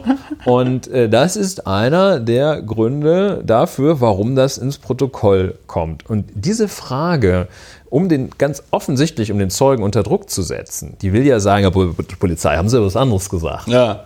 Ähm, diese Frage in der Art und Weise zu stellen, zeugt von einer ganz gehörigen, entweder bewussten oder unbewussten Ignoranz gegenüber den Verhältnissen in einem Strafverfahren und den Gegebenheiten im Ermittlungsverfahren. Also, Im Übrigen ist es also unter vernehmungstaktischen Gesichts- und so ja. vernehmungspsychologischen Gesichtspunkten total dämlich, den Zeugen das zu fragen. Den muss man ja. geschickt fragen. Nicht mit so, jetzt lügen Sie aber, oder? Äh, das Kann es sein, dass sie gerade die Unwahrheit sagen? Hören Sie mal. Hören Sie und das sieht man sehr häufig, dass sie also wirklich in, dem, in, diesem Grundkurs Vernehmungstechnik, also so, so das, die den nicht besucht haben. Vielleicht, vielleicht lehne ich mich jetzt hier ein bisschen zu weit aus dem Fenster. Ja, mach mal. Aber ich finde, dass man an dem Verhalten der Richterin schon so auch so ein bisschen merkt, also sie hat sich die Akten zwar vielleicht nicht in Tiefe durchgelesen, aber auf mich äh, macht sie den Eindruck, als würde sie schon wissen, der Yunis Al-N, das ist unser bestes Pferd in, im Stall. Ne? Also entweder der Yunis oder gar keiner. Ja. Und äh, das finde ich halt schon so ein bisschen kritisch. Also ich habe mal gerade geguckt, wie weit können Menschen eigentlich blicken und so, ne? Da findet man dann leider nur so Extremwerte. Also weiß ich nicht, dass du bei klarem Tag kannst du irgendwie fünf Kilometer weit blicken. Das kennt auch jeder, ne? Ähm, aber kann ja jeder mal so ein Experiment machen. Ja, auf fünf Kilometer kannst du keine Stichbewegung auf sehen fünf, wahrscheinlich. Auf fünf ne? Kilometer, ja, die haben dann ja so als Beispiele, werden da in der Wikipedia dann irgendwelche Schiffe oder so gebracht, wo ich mir so denke, tolle Wurst. Ich meine, man sieht ja auch äh, am Berliner Himmel Flugzeuge oder so, die sind auch ein bisschen weiter entfernt. Die Fenster der Flugzeuge siehst du dann nicht mehr. Will aber sagen, mich hätte mal interessiert, habe ich jetzt auf die Schnelle aber nicht gefunden, auf was für eine Distanz sieht man denn noch halbwegs detailliert Dinge. Und ich muss sagen, 60 Meter bei dunklen Lichtverhältnissen, die es anscheinend zum Tatzeitpunkt gab, das ist schon sehr sportlich. Also dann als, ich meine, wir wiederholen uns jetzt, weil du ja schon gesagt hast, nach deiner Einschätzung hätte das Verfahren nie eröffnet werden sollen äh, oder dürfen und wenn, also wie gesagt, der, äh, der Yunus Al-Ender so vier verschiedene Aussagen, die sich alle so ein bisschen widersprechen, abgibt und das halt eben auf 60 Meter Entfernung gesehen mitten hat. Mitten in der Nacht. Mitten ne? in der Nacht. Es war dunkel und auch in der Innenstadt von Chemnitz. Ja gut, da wird äh, wahrscheinlich so... Leuchtreklamen brannten noch und drei Straßenlaternen. Ja, so, ähm, also das scheint mir doch dann eine etwas dünne Grundlage. Ich kann jetzt auch nicht spontan sagen, wie weit ich gucken kann oder gucken könnte, aber ich traue mir jetzt mal spontan nicht zu, nachts auf 50 Meter noch irgendwas zu erkennen. Ja. Also zumal das ja in solchen Extremsituationen so ist, dass man sich ja oft, nachdem sowas passiert, also tatsächlich auch nicht mehr richtig daran erinnern kann. Also mir ist zum Glück sowas noch nie passiert, aber es gibt ja andere Situationen im Leben, da geht es mal ein bisschen äh, heiß her oder da passiert irgendwas Wichtiges, da kann man sich danach auch nicht mehr dran erinnern, was da jetzt in den letzten 15 Minuten passiert ist oder so. Oder man erinnert sich nur noch sehr, sehr grob. Ja.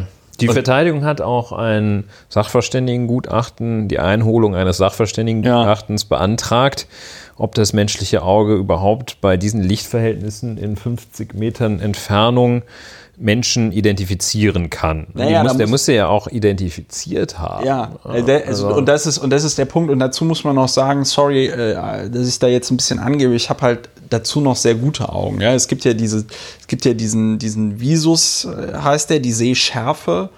Und die kannst du ja haben von, weiß ich nicht, 50 Prozent, dann bist du fast blind, bis 160. So, und ich habe eine Sehschärfe von 160 Prozent. Das heißt, ich sehe, wenn ich meine Brille trage, schon sehr gut. Und also naja. bei Licht und wenn du die Person kennst, siehst du jemanden vielleicht auf 50 Meter am Tag. Ne? Das ja, ich, ich denke, wir können ja. Äh, ohne weiteres das in die Kategorie sehr fragwürdige Identifizierungsleistung einstufen oder gar schlimmer. Hm? Ja, also, es, es hat sich ja, ich, also und was, was ich so ein bisschen komisch finde, ist diese Geschichte mit dem, er, er fühle sich bedroht und das dann aber auch nicht klar wird, durch wen. Also das, das, das Gericht muss das doch dann in so einer Vernehmung auch irgendwie erörtern. Also die müssen doch. Ja. Äh, die müssen doch, also. Mhm muss man der Richter doch fragen, weiß ich nicht, ist das jemand aus dem Umfeld des Täters oder irgendwie Oder der Staatsanwalt. Des, des, mutmaßlichen Täters, genau. Oder war das der Staatsanwalt oder was waren das denn für Leute, die sie da bedrohen? Ja, das wirkt, das wirkt sehr seltsam. Da haben wir natürlich jetzt nicht Full Insight, weil wir nicht in der Hauptverhandlung saßen. Ja, aber das, aber, naja, aber die, die, die Kollegin da von der, von der SZ, die hätte das doch mit Sicherheit aufgeschrieben, wenn da was ähm, dazu ja. gesagt worden wäre. Also die, die würde das doch auch nicht so im Wagen halten. Also die Frage, naja. die, die Frage, die ich mir gerade stelle, ist, ob da möglicherweise von Seiten der sächsischen Justiz, Entschuldigung, klingt jetzt wieder sehr verschwörungstheoretisch, aber wie gesagt, ich traue denen leider alles zu, da so ein bisschen so ein Popanz aufgebaut wird, dass man einfach mal sagt, so ja, wir geben dem jetzt zwei Personenschützer mit. Alles möglich. Da ja. wissen wir jetzt nicht genug drüber. Das Verfahren jedenfalls ist interessant, ähm, sieht nicht gut, sieht nicht gut aus, wie das läuft. Für den Rechtsstaat. Hat, ja, aus Sicht des Rechtsstaats, ganz genau. Hat die Chance, vielleicht noch zu einem vernünftigen Ende zu gelangen, aber. Was wäre denn ein vernünftiges Ende? Ja, dass der freigesprochen wird. Ja. Dass der freigesprochen wird und nicht gleich von irgendwelchen Holzköppen gelüncht wird. Weil ähm, naja, aber das ist ja nicht Sache des Gerichts zu gucken, wie die, ob irgendwelche Idioten auftauchen, die das Urteil für falsch halten. Ähm, ja, müssen wir weiter beobachten. Am 20. Mai geht es weiter. Das Verfahren läuft auch ein wenig schleppend, wenn man bedenkt, dass der, äh, ja, Vernehmung hier am 26. Dann ist fast ein Monat Pause. In diesem einen Monat sitzt natürlich der ALAS da im Knast, wahrscheinlich in Dresden, äh, wo auch immer, ist nicht so relevant. Und äh, ja. Es ist halt total bescheuert. Also mal ganz ehrlich, ähm, auf mich macht das Ganze tatsächlich den Eindruck, ne, schnell Ergebnisse produzieren. Dann hatte man da irgendwie den, den, den, den Fahrrad A und den äh, ALAS der Pfarrer A tut auch noch allen den Gefallen, äh, zu flüchten oder unterzutauchen. Er hat überhaupt auch erst acht Tage später versucht, äh, dessen habhaft zu werden. Ja, da war er weg. Ganz, ne? ganz, ganz clever. Ähm, dann hat man da den Yunus Al-N, der diese Top-Aussage macht. Und dann denken die, ja geil, der hat das gesehen, öffentlicher Aufruhr, müssen wir auch gar nicht mehr weiter ermitteln weil der hat das ja gesehen. Ja, mit seinen MacGyver-Augen. Mit seinen MacGyver-Augen. Wobei ja. ich glaube, MacGyver hatte gar nicht so gute Augen. Ich glaube, Superman hätte so gute Augen gehabt. Jedenfalls, das, da möchte sich die sächsische Polizei nicht festlegen, welche Augen der hat, aber jedenfalls sind es absolute Hochleistungsaugen.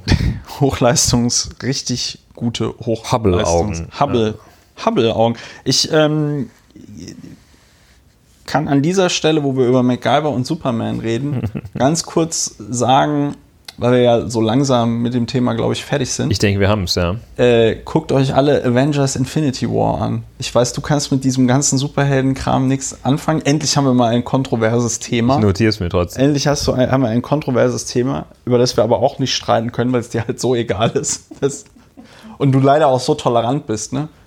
Du könntest ja mal wenigstens versuchen, sowas ähm, sowas zu sagen wie, ja, ja aber. Wie hieß das nochmal, was du gesagt hast? genau. Was soll ich nochmal gucken? Ist das nicht was für Kinder? Oder das ist doch total bescheuert, oder? ja. Siehst du, du bist leider nicht intolerant. Du kannst noch nicht mal gut jemand komplett Intolerantes spielen. Nein, aber Avengers Infinity War, also ein sagenhafter Film. Ich habe tatsächlich in meinem Leben noch nie so etwas in dieser Form, das gab es auch noch nicht. Weil dieser, ich kann ja jetzt nicht spoilern, aber du musst dir einfach vorstellen, die machen zehn Jahre lang Filme und dann machen die am Ende einen Film.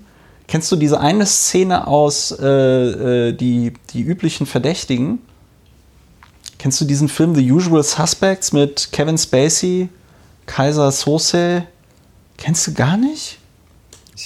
Fürchte nein. Nee. Aber das, also, das ist, glaube ich, zum Kanon gehören. The Usual Suspects, das ist ein Film, der gehört zum äh, äh Kanon mit einem ganz. Trotz Kevin Spacey. Trotz Kevin Spacey, mit einem sehr jungen Benicio del Toro. Sí. Ähm, auf jeden Fall.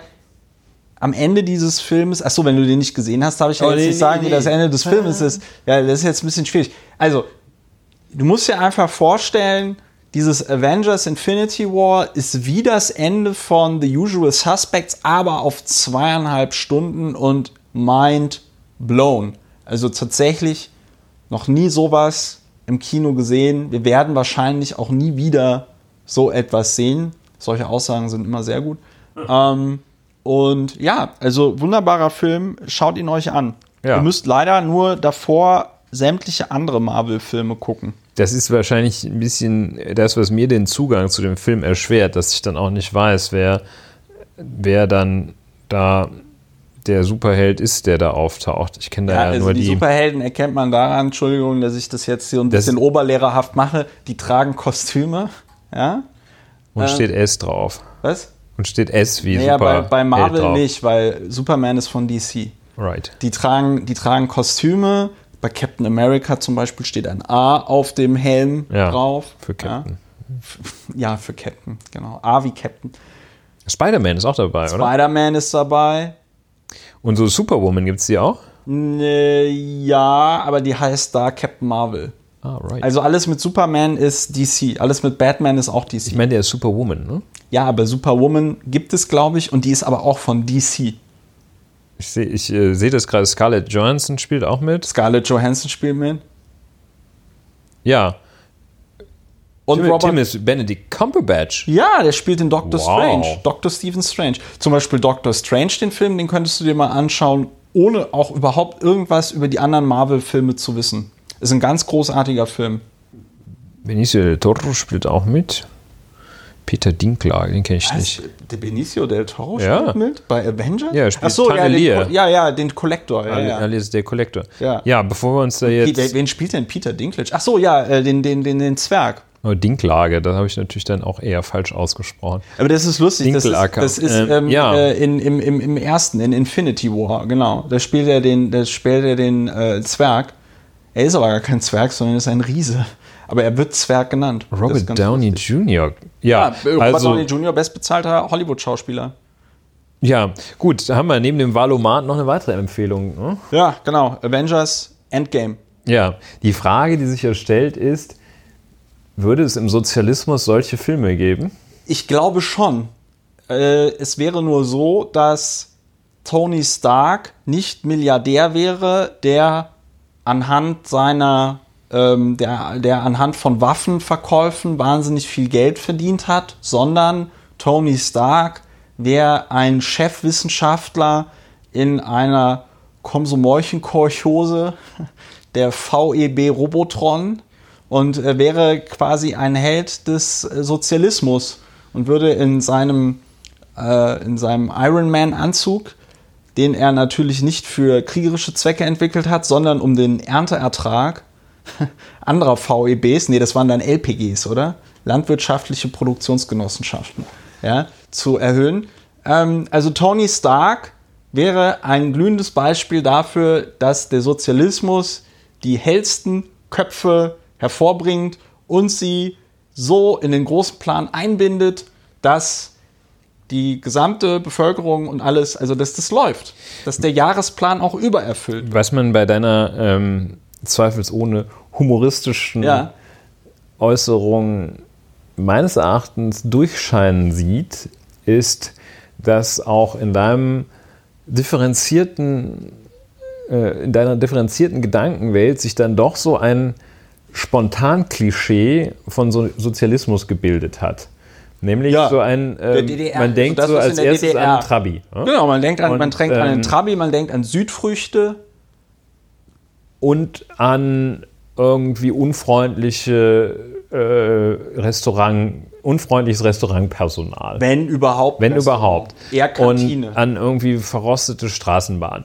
Ja, und äh, man merkt sicherlich, wir sind beim Thema Kevin Kühnert. Kevin Kühnert, Kühnikev. Und ähm, sind so, das war jetzt die Einleitung. Dazu muss ähm, ich aber noch sagen, wir möchten es ja wahrscheinlich dann äh, so machen, dass wir die berühmte Unterscheidung zwischen Fakten, Fakten, Fakten zwischen und Realität und Meinung, Meinung ähm, dann gleich aufrechterhalten. Aber das war nun mal so der, der Ein Einstieg und ich wollte dazu noch? nur sagen, es gibt genau zu diesem Thema tatsächlich einen Comic, nämlich äh, DC jetzt, Achtung, nicht Marvel, sondern ja, DC.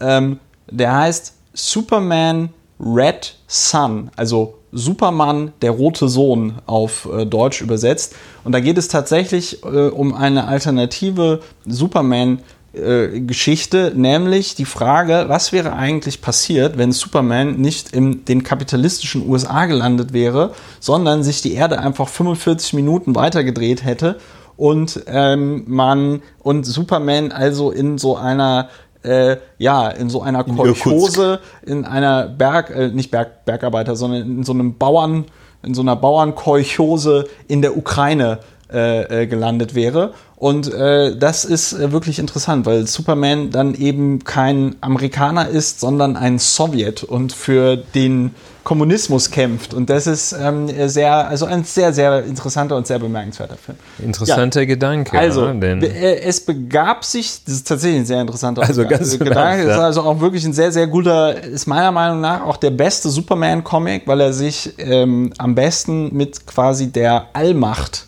Supermans auseinandersetzt. Ja. So, aber Schön. jetzt äh, Kühnikev, äh, Kevin Kühnert, seines Zeichens Vorsitzender der Jusos. Jusos steht für junge schön, Sozialisten. Ja, genau. Das ist, glaube ich, nochmal ganz wichtig. Das scheint vielen Kommentatoren, es sind ja vor allen Dingen Männer, die das kommentieren, scheint entgangen zu sein, wie der, Na wie der Verein heißt, dem der Kevin Kühnert dort vorsitzt. Kevin Kühnert ist seines Zeichens mittlerweile 29 Jahre alt, Mitglied der Bezirksverordnetenversammlung Tempelhof Schöneberg und wurde vor allen Dingen dadurch bekannt im Jahre 2017 mittlerweile schon. Ne, 17 war die Wahl.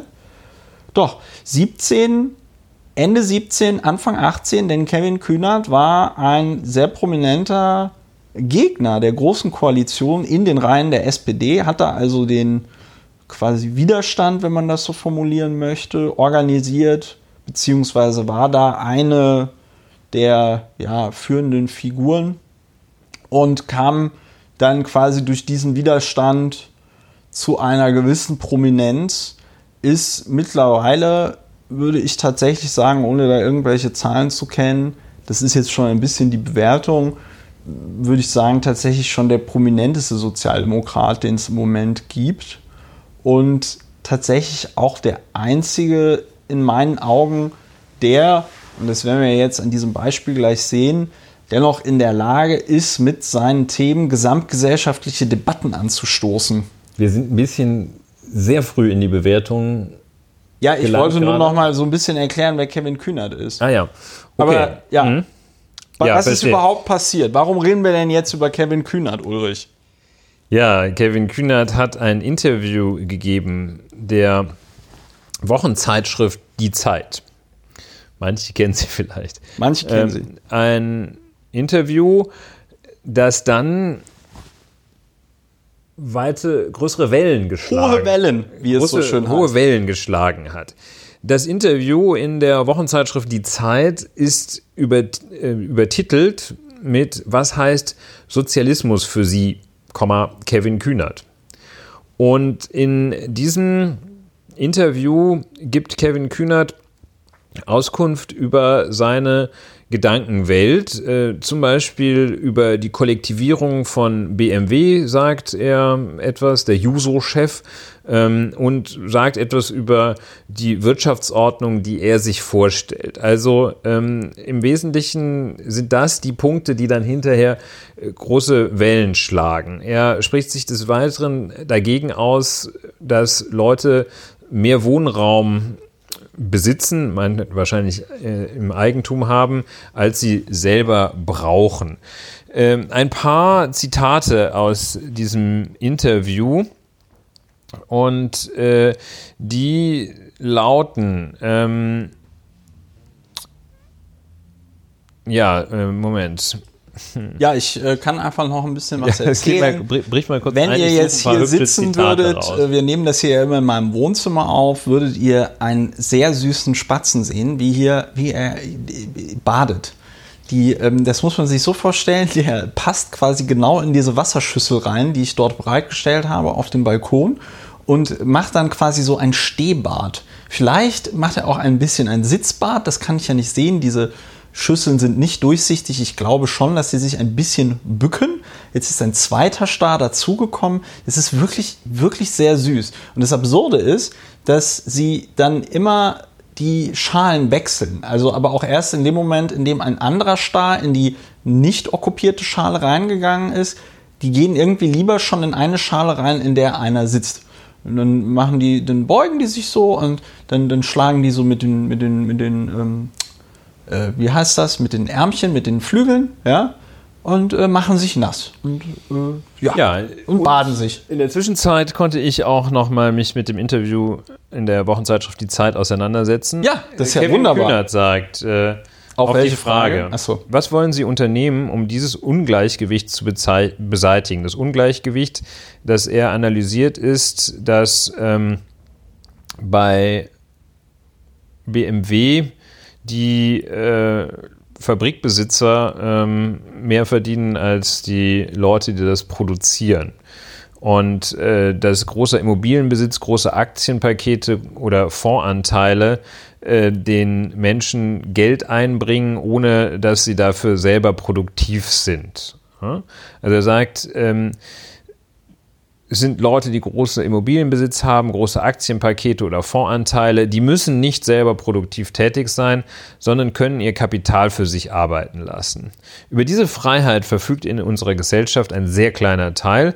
Der Zugang zu Vermögen ist für die meisten faktisch nicht gegeben.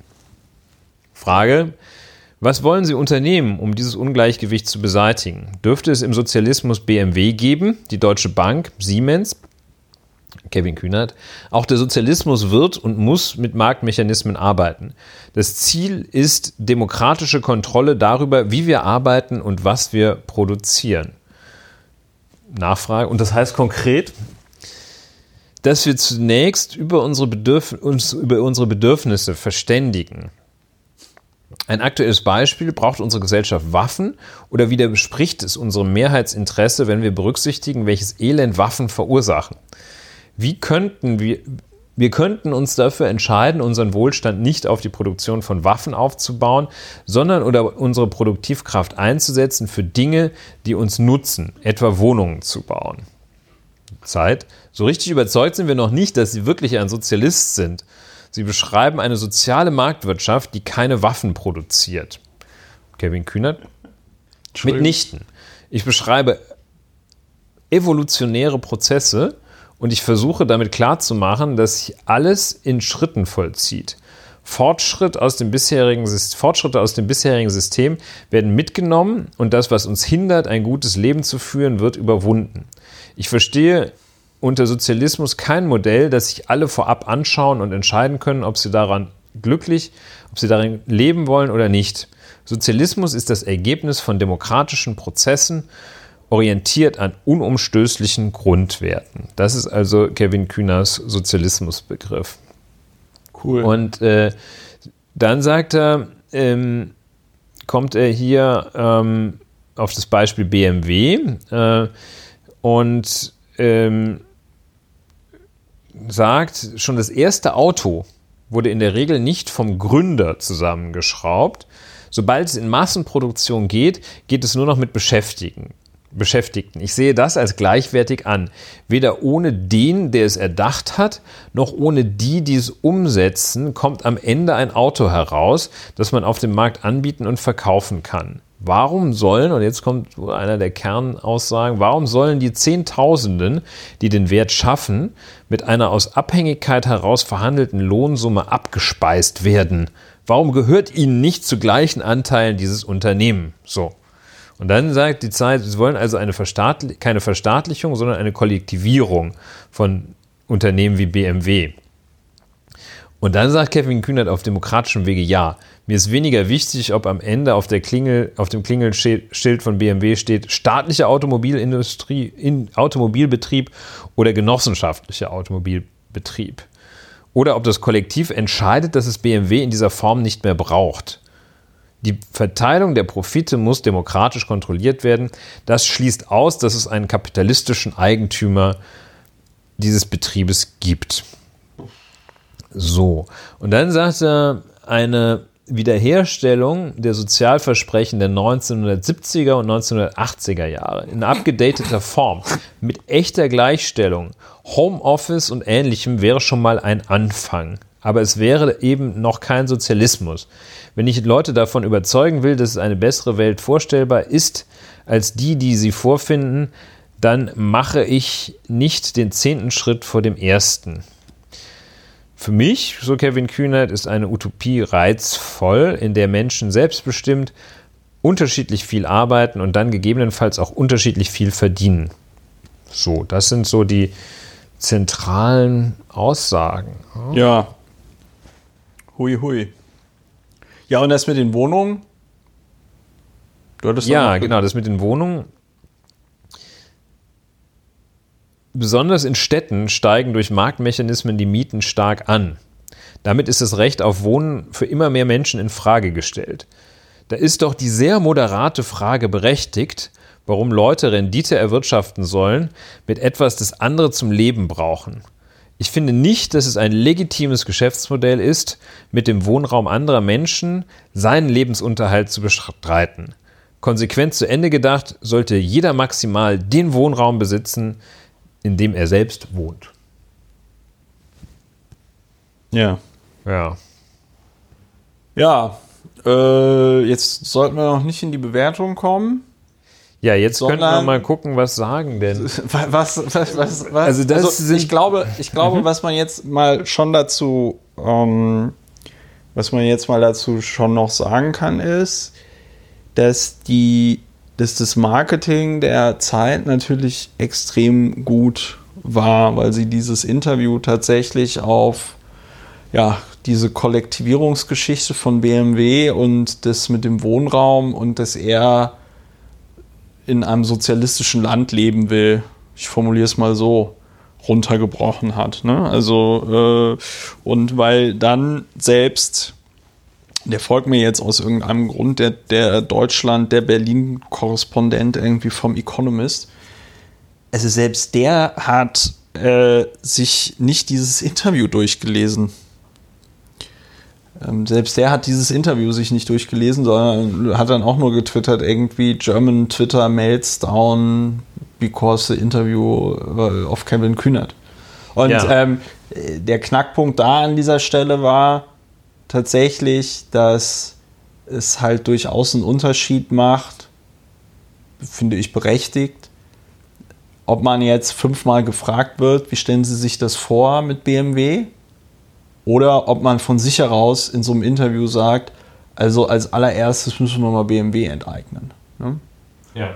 Und ähm, so wie ich das jetzt wahrgenommen habe, wurde der ja von den Interviewern und Interviewerinnen, aber ich glaube, es waren nur Männer, ähm, wurde er ja wurde er ja schon gefragt.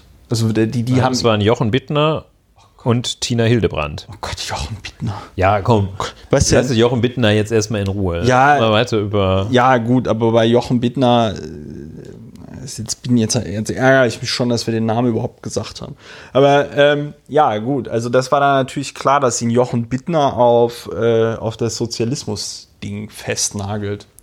Well played, Jochen Bittner. Ja, und ähm, well played ist so dass was man auch an dem Medienecho oder an dem Echo äh, ablesen kann. Ja. Ähm, es äußern sich Sigmar Gabriel, Johannes Kahrs, SPD. Kanntest du den vorher? Ja, den kenne ich auch, weil ähm, Johannes Kahrs hat mich auch schon mehrmals über äh, Twitter beleidigt. Der, der Preis für die dämlichste Äußerung wird an Johannes Kahrs gehen, so viel schon mal im Vorgriff. Ja.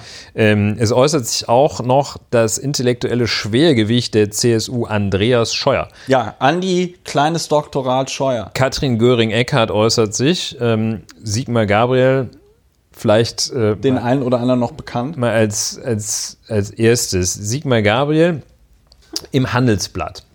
Sigmar Gabriel macht jetzt ausschließlich seriöse Presseorgane, derer er sich bedient. Was ich ja nicht ähm, wusste, ist, dass der noch immer. Äh, Handelsblatt ist übrigens Zeitgruppe, ne?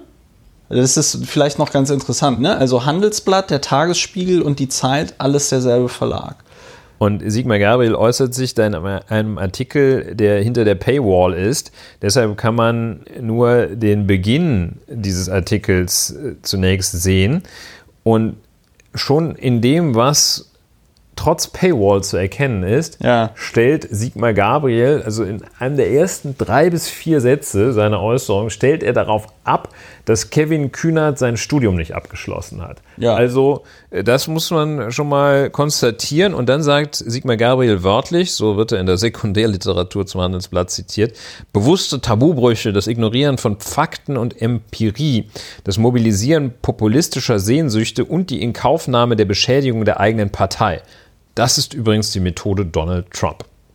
Ja, nur der mediale Effekt und das eigene Ego seien wichtig. So die Äußerung von Sigmar Gabriel, Ex-Außenminister. Der, hat der Chefredakteur von weiß.de, äh, Stefan Daxel, Draxel, ähm, hat dann auch den sehr passenden Tweet äh, äh, abgesetzt. Sigmar Gabriel beschwert sich darüber, dass andere Leute was äh, aus Ego-Gründen tun, lol.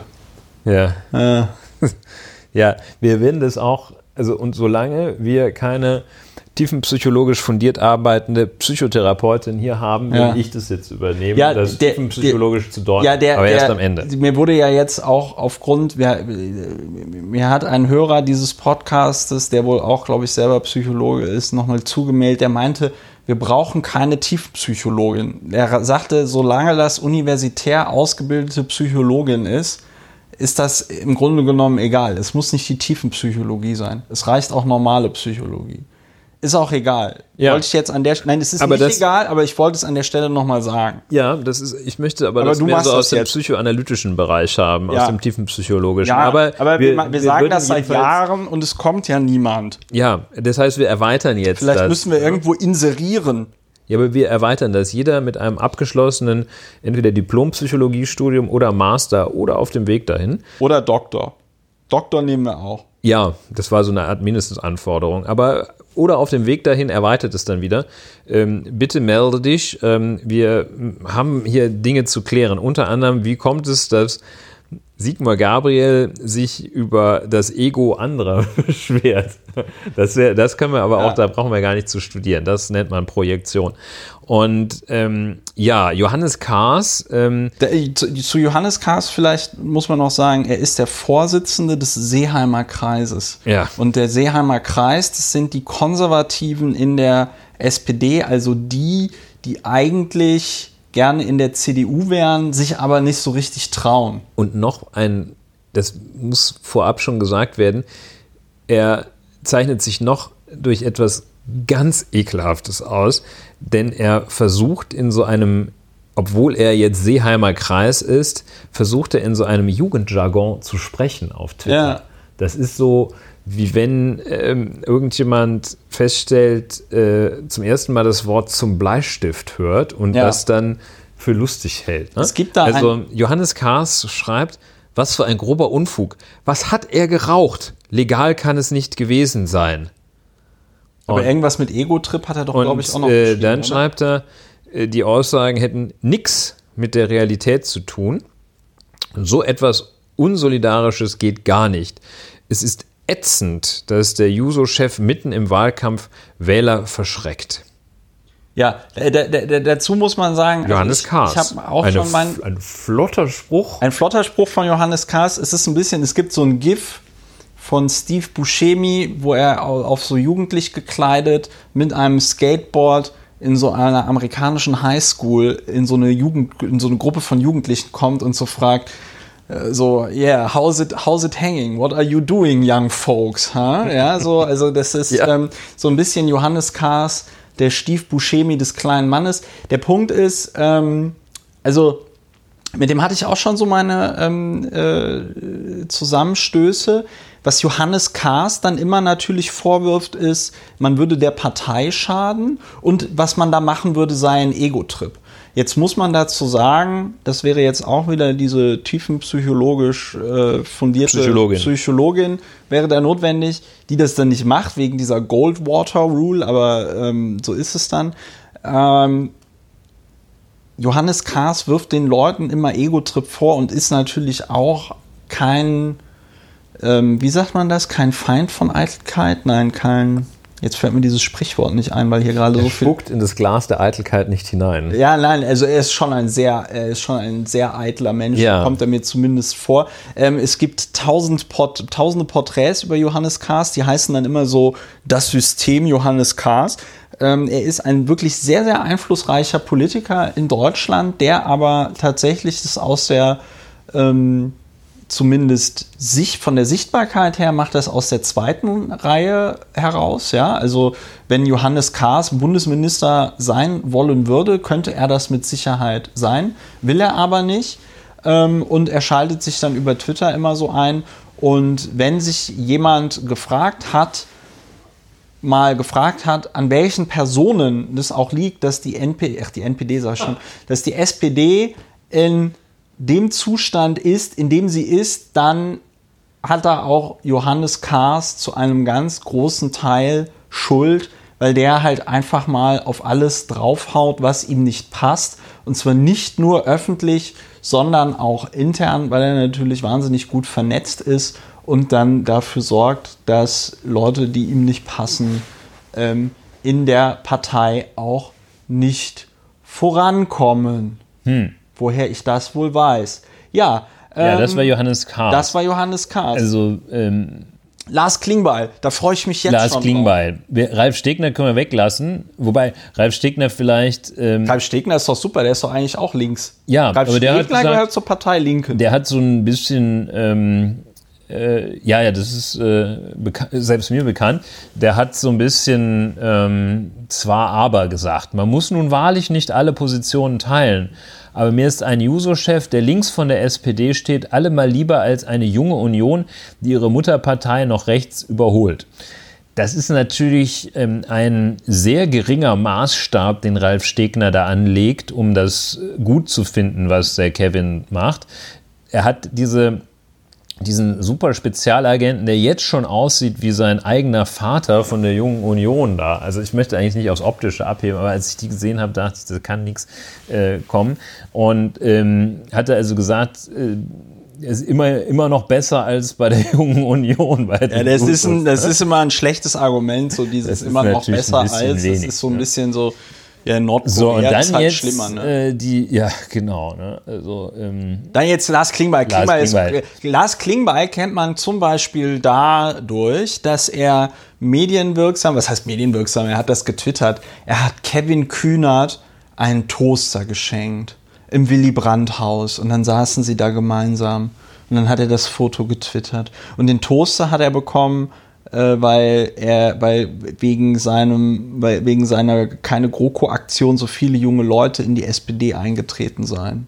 Und das hat er äh, quasi für die Mitglieder Der Toaster bekommen. ist ein Symbol für was? Für nee, der Toaster ist, nee, der, du kannst in dem kannst du ins Internet gehen, da gibt es den SPD-Parteishop und dann kriegst du einen Toaster und dieser Toaster brennt dann in den Toast SPD rein.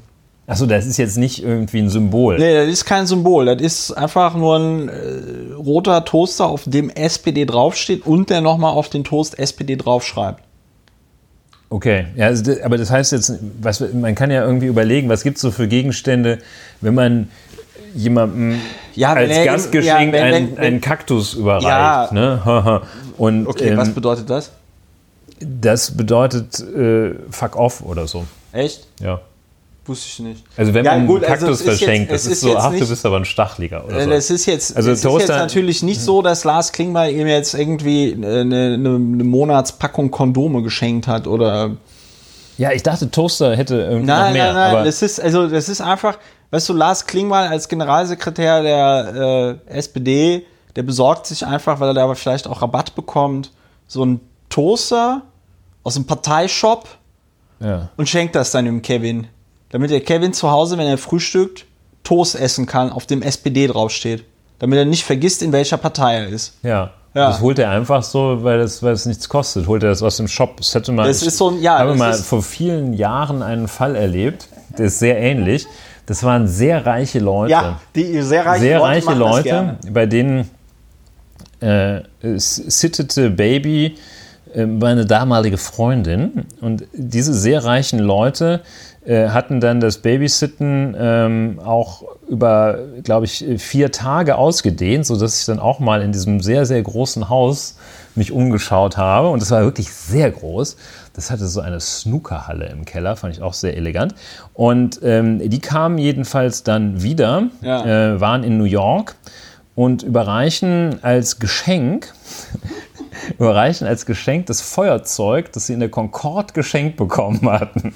Ja sehr, sehr, reiche Leute sind halt einfach furchtbar. Anders Schlimm, kann man ne? anders kann Aber sagen. sehr so, reich, äh, also mich erinnert es, okay, das mit dem Toaster, das hat mich echt irgendwie ein bisschen, das, das ja. macht mich fertig. Ja, ja, ähm, mich macht das auch fertig. Kühnert, so. so Generalsekretär Lars Klingbeil, spreche über eine gesellschaftliche Utopie. Diese sei nicht seine, so Klingbeil. Und auch keine Forderung der SPD. Trotzdem rate er, Zitat, zu mehr Gelassenheit in der Diskussion. Klingbeil. Ja, ich muss allerdings sagen, dass wenn man sich das Grundsatzprogramm der SPD anschaut, das ist jetzt schon ein bisschen Bewertung. Dazu muss man auch sagen, ich meine, ich mag den Lars Klingbeil natürlich auch nicht. Der, ist, der mag mich auch nicht. Ähm, hallo Lars. Ähm, äh, das, ich muss jetzt echt aufpassen, was ich sage, aber ich finde, ich finde es tatsächlich bemerkenswert, wenn du dir das Grundsatzprogramm der SPD anschaust, dann kommt da ziemlich häufig die Forderung nach demokratischem Sozialismus drin vor. Ja, viermal. Ich habe das Und gecheckt. Ähm, von dem Hintergrund ist es schon sehr bemerkenswert, wenn der Generalsekretär einer Partei das eigene Grundsatzprogramm nicht kennt. Das ist nicht seine. Es hm. ist keine ähm, Forderung der SPD. Das können wir jetzt ist, mal gerade Fakten checken. Es ist, es ist relativ einfach. Das Grundsatzprogramm der SPD befindet sich auch im Parteibuch. Also es steht da tatsächlich drin, das Hamburger Programm.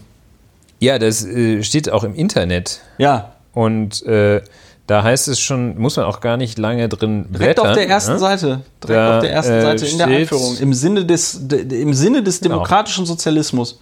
Da, vor, genau, jetzt, da, genau. So, das ist der zweite Satz. Ein sehr schlechter zweiter Satz, weil, er, weil man ihn schlecht versteht. Also der erste Satz ist natürlich auch schon schick. Ne? Die Zukunft ist offen, voll neuer Möglichkeiten aber voller Gefahren. Ja, das Problem ist tatsächlich, dass die als Vorlage das sehr gute Godesberger Programm hatten. Und das sehr, und das Godesberger Programm wurde halt noch von echten Profis geschrieben und das fängt tatsächlich so an, äh, so sinngemäß, äh, und das ist der Widerspruch unserer Zeit. Der Mensch kann einerseits äh, das Atom spalten und andererseits baut er aus ihm gefährliche Waffen, die die Menschheit vernichten können. Das alles noch poetischer geschrieben und im Hamburger Programm hat man einfach daraus gemacht, naja, das ist so rum und so. Also das Hamburger Programm ist ja von 2007, wie ich bei dieser Gelegenheit gelernt habe. Ähm, es ist acht Jahre hat man daran geschraubt. Ähm, also an diesem ersten Satz zeigt sich keine sorgfältige Arbeit. Und an dem zweiten Satz noch weniger. Aber dieser erste Satz, die Zukunft ist offen, voll neuer Möglichkeiten, aber voller Gefahren. Dieser erste Satz liest sich im Jahr 2019 gar nicht gut. Das liest sich ganz schrecklich. Das liest sich. Das, li das hätte das sich auch 2007, wenn wir uns damals für die SPD interessiert hätten, hätte sich das auch schrecklich. Das liest sich aber auch, ja, gerade vor dem Hintergrund von solchen ähm, voller Gefahren äh, äh, Politiker und Parteien, wie sie gerade die Alternative für Deutschland sind, ähm, liest sich das ganz schlecht. Aber es liest sich auch deswegen schlecht, weil es einfach kein, Entschuldigung, dass ich da jetzt so aggressiv werde, das ist halt kein guter Satz. Das ist, die Zukunft ist offen, Bindestrich, voll neuer, also erstens, das müsste da kein, also nach meinem Sprachempfinden müsste das kein Bindestrich sein, sondern ein Doppelpunkt. Die Zukunft ist offen, Doppelpunkt. Und dann wäre die, also so sprachlich richtige wie man das dann weitermacht. Die Zukunft ist offen, Doppelpunkt, voller neuer Möglichkeiten, voller, voller Gefahren oder so. Wenn man das überhaupt mit den Gefahren machen will. Ja. Aber zu sagen, voller neuer Möglichkeiten, Komma, aber voller Gefahren, dann klingt das irgendwie so wie, ah oh, nee, draußen ist ganz schön, aber es könnte ja auch regnen. Nee, lass mal besser nicht rausgehen. Wir lassen es lieber. Wir lassen es lieber. Also das klingt echt so wie, Oh nee, also, also heute kein Politik, ja. ist und, voller Gefahren. Und ähm, dann der zweite Satz, deshalb müssen Fortschritt und soziale Gerechtigkeit demokratisch erkämpft werden. Ja, da, wo, du, wo du auch nicht weißt, worauf bezieht sich das jetzt, auf die neuen Möglichkeiten oder die Gefahren? Ja, weil es voller neuer Möglichkeiten, aber voller Gefahren ist. Ja, ja. das ist nicht so, ja. ähm, nicht so klar. Aber jedenfalls den Menschen verpflichtet, in der stolzen Tradition des demokratischen Sozialismus mit Sinn für Realität und mit Tatkraft stellt sich die deutsche Sozialdemokratie in der Welt des 21. Jahrhunderts ihren Aufgaben. So, die, wir wollen ja jetzt ja, okay, gut. primär darauf hinaus, wir Auf wollen den demokratischen Sozialismus. Ja, aber der Satz äh, ist auch ganz, ganz furchtbar dadurch, Textexegese dass, unterziehen. Ja, Aber wir wollen sagen, äh, also wenn man sich als Jungsozialist ähm, und aber auch als, äh, als jenseits der Juso-Grenze SPD-Mitglied als Sozialist bezeichnet, ähm, dann liegt man nicht quer zum Parteiprogramm, zum Grundsatzprogramm, denn hier bezeichnet sich die ganze Partei als in der stolzen Tradition des demokratischen Sozialismus stehend. So. Muss man ja sehen, Herr Generalsekretär. Das ist insofern, äh, hält es dem Fach Faktencheck nicht stand, wenn er sagt, dass die, der Sozialismus kein, keine Forderung der SPD sei. Dass diese Utopie, dass es nicht die Utopie von Lars Klingbeil ist, das ist wahrscheinlich richtig. Ja. Aber dass es keine Utopie und auch keine Forderung der SPD ist, das ist, das ist wohl falsch. Ne? So. Ja, dann nehmen wir doch mal einen, der sich besser auskennt. Ähm, Andreas Scheuer. Kühnerts Thesen zeigten, Zitat, das rückwärtsgewandte und verschrobene Retro-Weltbild eines verirrten Fantasten. Ja, Mann, Andi.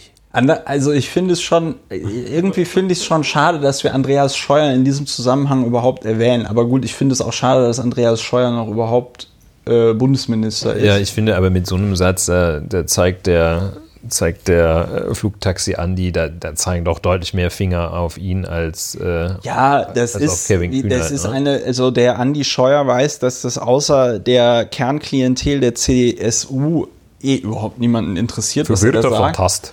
Und ähm, der weiß halt, Verirrt. halt, dass man das in ähm, Bayern will man das hören. Wobei ich die Bayern eigentlich als sehr anarchisch äh, so empfinde. Aber das ist ein anderes Thema. So, ja. Katrin Göring-Eckert ja, erst nochmal CSU-Generalsekretär, aber ein schwerer Rückfall der SPD in klassenkämpferische Zeiten. Ja. Das ist, also, gut, Katrin ja. Göring-Eckardt, eine, auch mit so ja, eine Kollektivierung oder Verstaatlichung der Autoindustrie löst keines der Probleme. Das mindestens sollte die SPD bei ihrem jahrzehntelangen Engagement bei VW gelernt haben.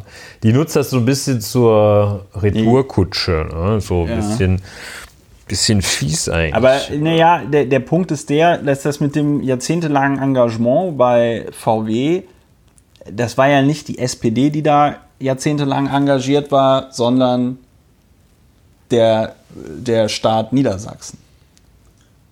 Ja, aber zu erheblichen Teilen der Nachkriegsgeschichte von der SPD, unter anderem von Sigmar Gabriel, ja. regiert.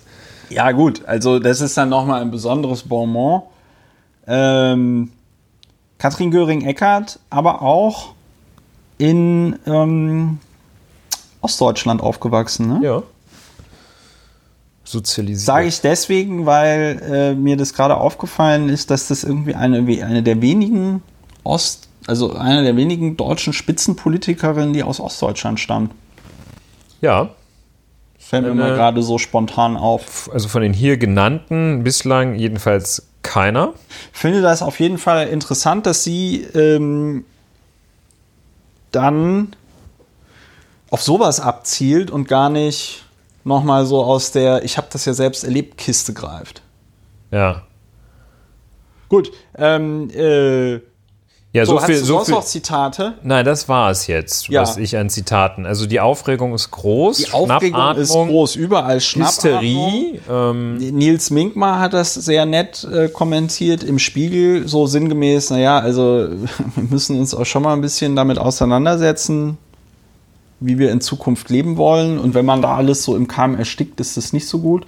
Patrick Barners hat auch einen Artikel in der FAZ drüber geschrieben, den ich noch nicht gelesen habe. Hätte ich natürlich tun sollen im Zusammenhang hier, aber äh, es gibt ja eigentlich genug drüber zu reden. Was war denn der Plan, wie es jetzt weitergehen soll? Jetzt steigen wir in die Bewertung ein. Jetzt steigen wir schon in die Bewertung ein. Ich suche mal vorher noch einen, einen Tweet, den ich heute auch retweetet habe. Der war nämlich ganz gut weil ja jetzt auch, ne, gerade auch die Bild-Zeitung und so, wie, wie viel DDR steckt in der ähm, ja. in der SPD also und so. Ja. Noch kurz, während du suchst, noch äh, ja. kurz zur möglicherweise nochmal inhaltlich zur Strukturierung. Ähm, er, wenn man das zusammenfasst, die Äußerungen des Kevin Kühnert, dann hat man letztlich sind es fünf Begriffe, die eine Rolle spielen für die gesamte Diskussion. Das ist einmal der Sozialismus. Ja. Das ist die Kollektivierung. Ja. Verstaatlichung, ja. Genossenschaften und demokratische Kontrolle. Das mhm. ist das Universum according to Kevin Kühnert, das er dort skizziert.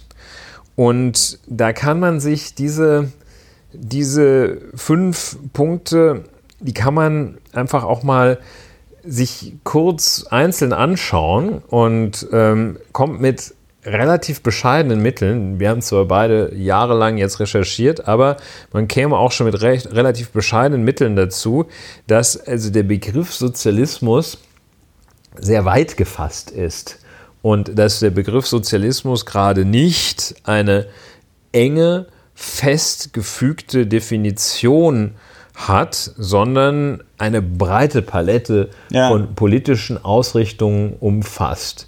Die Verengung, die stattfindet, ist Sozialismus aller DDR. Das ist sozusagen, wird sofort gleichgesetzt bei den Kritikern. Ähm, Kollektivierung, da weiß man jetzt auch nicht so genau, was der Kevin da eigentlich meint. Ne? Das weiß vor allem auch der Kevin nicht so richtig. Kollektivierung ist ja ein, ähm, ein, ein, eine Überführung von Privateigentum in Gemeinschaftseigentum. Ja. Das ist die Kollektivierung. Also, ja, da weiß man jetzt auch nicht so genau, was, was, er, was er da machen möchte. Äh, Verstaatlichung haben wir jetzt zuletzt bei verschiedenen Banken gesehen, ähm, wo das gemacht wurde, Hypo Real Estate, ja, da war das Commerzbank.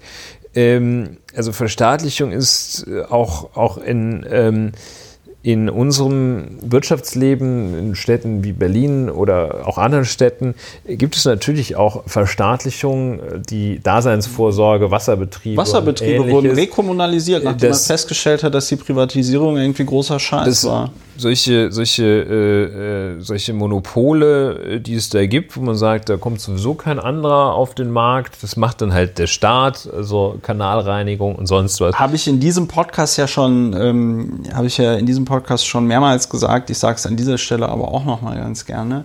Schon Adam Smith, der ja als so der Erfinder des modernen Kapitalismus gilt, was insofern Quatsch ist, als er einfach mal das, was er so erlebt hat, damals in der Industrialisierung in Großbritannien, hat er halt einfach mal so ein bisschen aufgeschrieben und versucht da so, ja, so Regeln aufzustellen.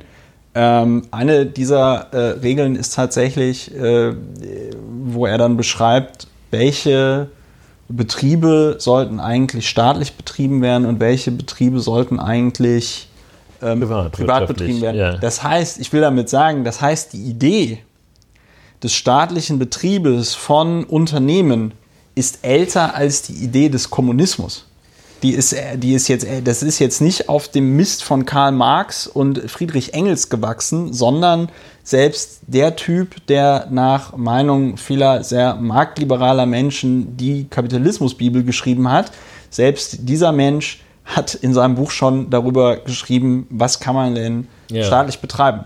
Das ist mir immer sehr wichtig, weil, aber gut, ich meine, Leute, die jetzt hier Kevin Kühnert und der SPD den äh, großen Rückgriff auf die DDR vorwerfen wollen, möglicherweise auch gar nicht so sehr sachlich über irgendetwas debattieren. Nein, ganz im Gegenteil, überhaupt nicht. Ne? Und ähm, dann, also das äh, fünf, vierte, vierte Topos, den uns Kevin Kühnert hier vorstellt, er möchte ja, es sind die Genossenschaften, die Umwandlung von BMW in einen genossenschaftlichen Automobilbetrieb kann er sich sehr gut vorstellen.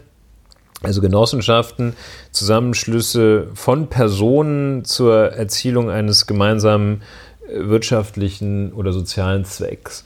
Ähm, ja, also so Produktivgenossenschaft, Mitarbeiterunternehmen, da bin ich äh, gestoßen auf etwas, ich weiß nicht, ob dir das noch etwas sagt, äh, Fotopost. Ja, Fotopost kenne ich. Fotopost ja. äh, kennen Leute, die... Habe ich früher Gameboy-Spiele gekauft. Die äh, irgendwie, ja... Also in den 90ern. Älter als, signifikant älter als 20 sind, kennen Fotopost noch. Das war so in jeder anständigen deutschen Fußgängerzone gab es ein Fotopost. Ja. Ne? Und zwar auf dem Weg eigentlich so zum Deonym zu werden wie Tempo oder Tesa. Ja. Aber Fotopost war ein, war mir auch, war mir jetzt auch neu, ein äh, Mitarbeiterunternehmen und äh, dessen Eigentümer den Mitarbeitern in den 70er Jahren begonnen hatte, totale Mitbestimmung zu gewähren. Ja. Fotopost hat sich dann irgendwann äh, leider vom Markt verabschieden müssen, weil das Unternehmen äh, einfach sehr tief in die roten Zahlen gerutscht ja, ist. Wenn ich jetzt spontan, ohne es genau zu wissen, aber spontan würde ich sagen, Fotopost hat wahrscheinlich gegen diese ganzen Mediamarkt und sonst was Läden äh, irgendwann da das sollte jetzt auch kein äh, Indiz dafür sein, dass Genossenschaften nicht funktionieren. Ja, und das letzte, der letzte Topos des Kevin Kühnert ist äh, die, der demokratische Weg, die demokratische Kontrolle für all die Maßnahmen, ja. für die, die Kollektivierung Gemeinschaftlichung, da legt er sich ja nicht fest, ist ihm egal, was auf dem Klingelschild steht, ähm, die möchte er nur auf demokratischem Wege. Eine Definition dessen, was der demokratische Weg wiederum ist, sagt er auch nicht, denn die ja. Volksrepublik China ist ja auch demokratisch, weil da diese 3000 Leute in der großen Halle sitzen. Ähm, die DDR trug demokratisch, ja, demokratisch sogar im, äh, im Staatsnamen. People's, People's Republic of Korea, Nordkorea durch und, und durch demokratischer so, Staat. Das sind diese, wenn man sich das mal vergegenwärtigt, das sind jedenfalls diese fünf Topoi, die Kevin Kühnert hier in die Debatte gegeben hat. So. Ja. Der demokratische Sozialismus, das hat er aus dem Hamburger Programm. Ja. Die anderen sind so Begriffe, die äh, bekannt sind, die es gibt äh, in der politischen Theorie. Äh, in der Volkswirtschaft und so. Ne? Ja, ja, so, also der, äh, um das nochmal, also einmal habe ich gerade nochmal den Artikel von Patrick Barners gelesen, der sehr richtig darauf hinweist, dass Jochen Bittner und die Kollegin, die da das Interview mit äh, Kühnert geführt haben, so ein bisschen darauf festgenagelt haben, ja. damit so eine Definition von Sozialismus kommt, nämlich, dass die Produktionsmittel in der Hand der äh, äh Produzierenden sein müssen, ohne wiederum äh, zu sagen, woher sie denn jetzt diese Definition her haben, ja. Ähm, und dass es so ein bisschen auf ihn wie so eine Abiturprüfung wirkt, ja, äh, mit einem, wie er es nennt, gewitztem Prüfling. Ähm, man muss diese Person, ich muss aufpassen, was ich sage, aber. Kevin oder Jochen Bittner jetzt? Nee, Jochen Bittner. Ich halte, äh, ich halte und das ist jetzt ein sehr drastisches Urteil, aber ich halte Jochen Bittner tatsächlich für einen Kryptofaschisten. Das muss ich in dieser, das muss ich in dieser Deutlichkeit so sagen. Das würde er natürlich anders sehen, aber wenn du dir anguckst, wie Jochen Bittner als Journalist in der Öffentlichkeit ähm, äh, äh, operiert, der hat ja vor kurzem auch so einen längeren Essay geschrieben, wo er, oder ich glaube sogar so ein ganzes Buch, wo er darüber schreibt, wie der Journalismus wieder neutraler werden würde, sollte. Und neutraler ist der Journalismus dann aber, wenn er so ist, wie Jochen Bittner das sagt.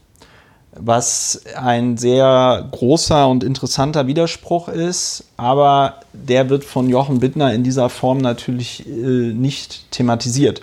Wenn du dir das ganze Schaffen von Jochen Bittner so anguckst, dann ist er immer gerne, dann gefällt er sich in dieser Rolle des Advocatus Diaboli, äh, vergleicht dann immer gerne rechts mit links, aber auch immer nur, wenn es darum geht, rechts zu verteidigen und äh, links in die Pfanne zu hauen. Deswegen wundert es mich nicht, dass Jochen Bittner eine Gespräch, also ich würde zum Beispiel, selbst wenn man mir sehr viel Geld geben würde, kein Interview mit Jochen Bittner machen weil ähm, das ist ja auch so Diskurstheorie und so, ne? Also so von wegen, ja, alle reden miteinander und am Ende gibt es dann das beste Ergebnis. Das setzt aber voraus, jetzt fällt mir das deutsche Wort nicht ein, im Englischen heißt es in good faith.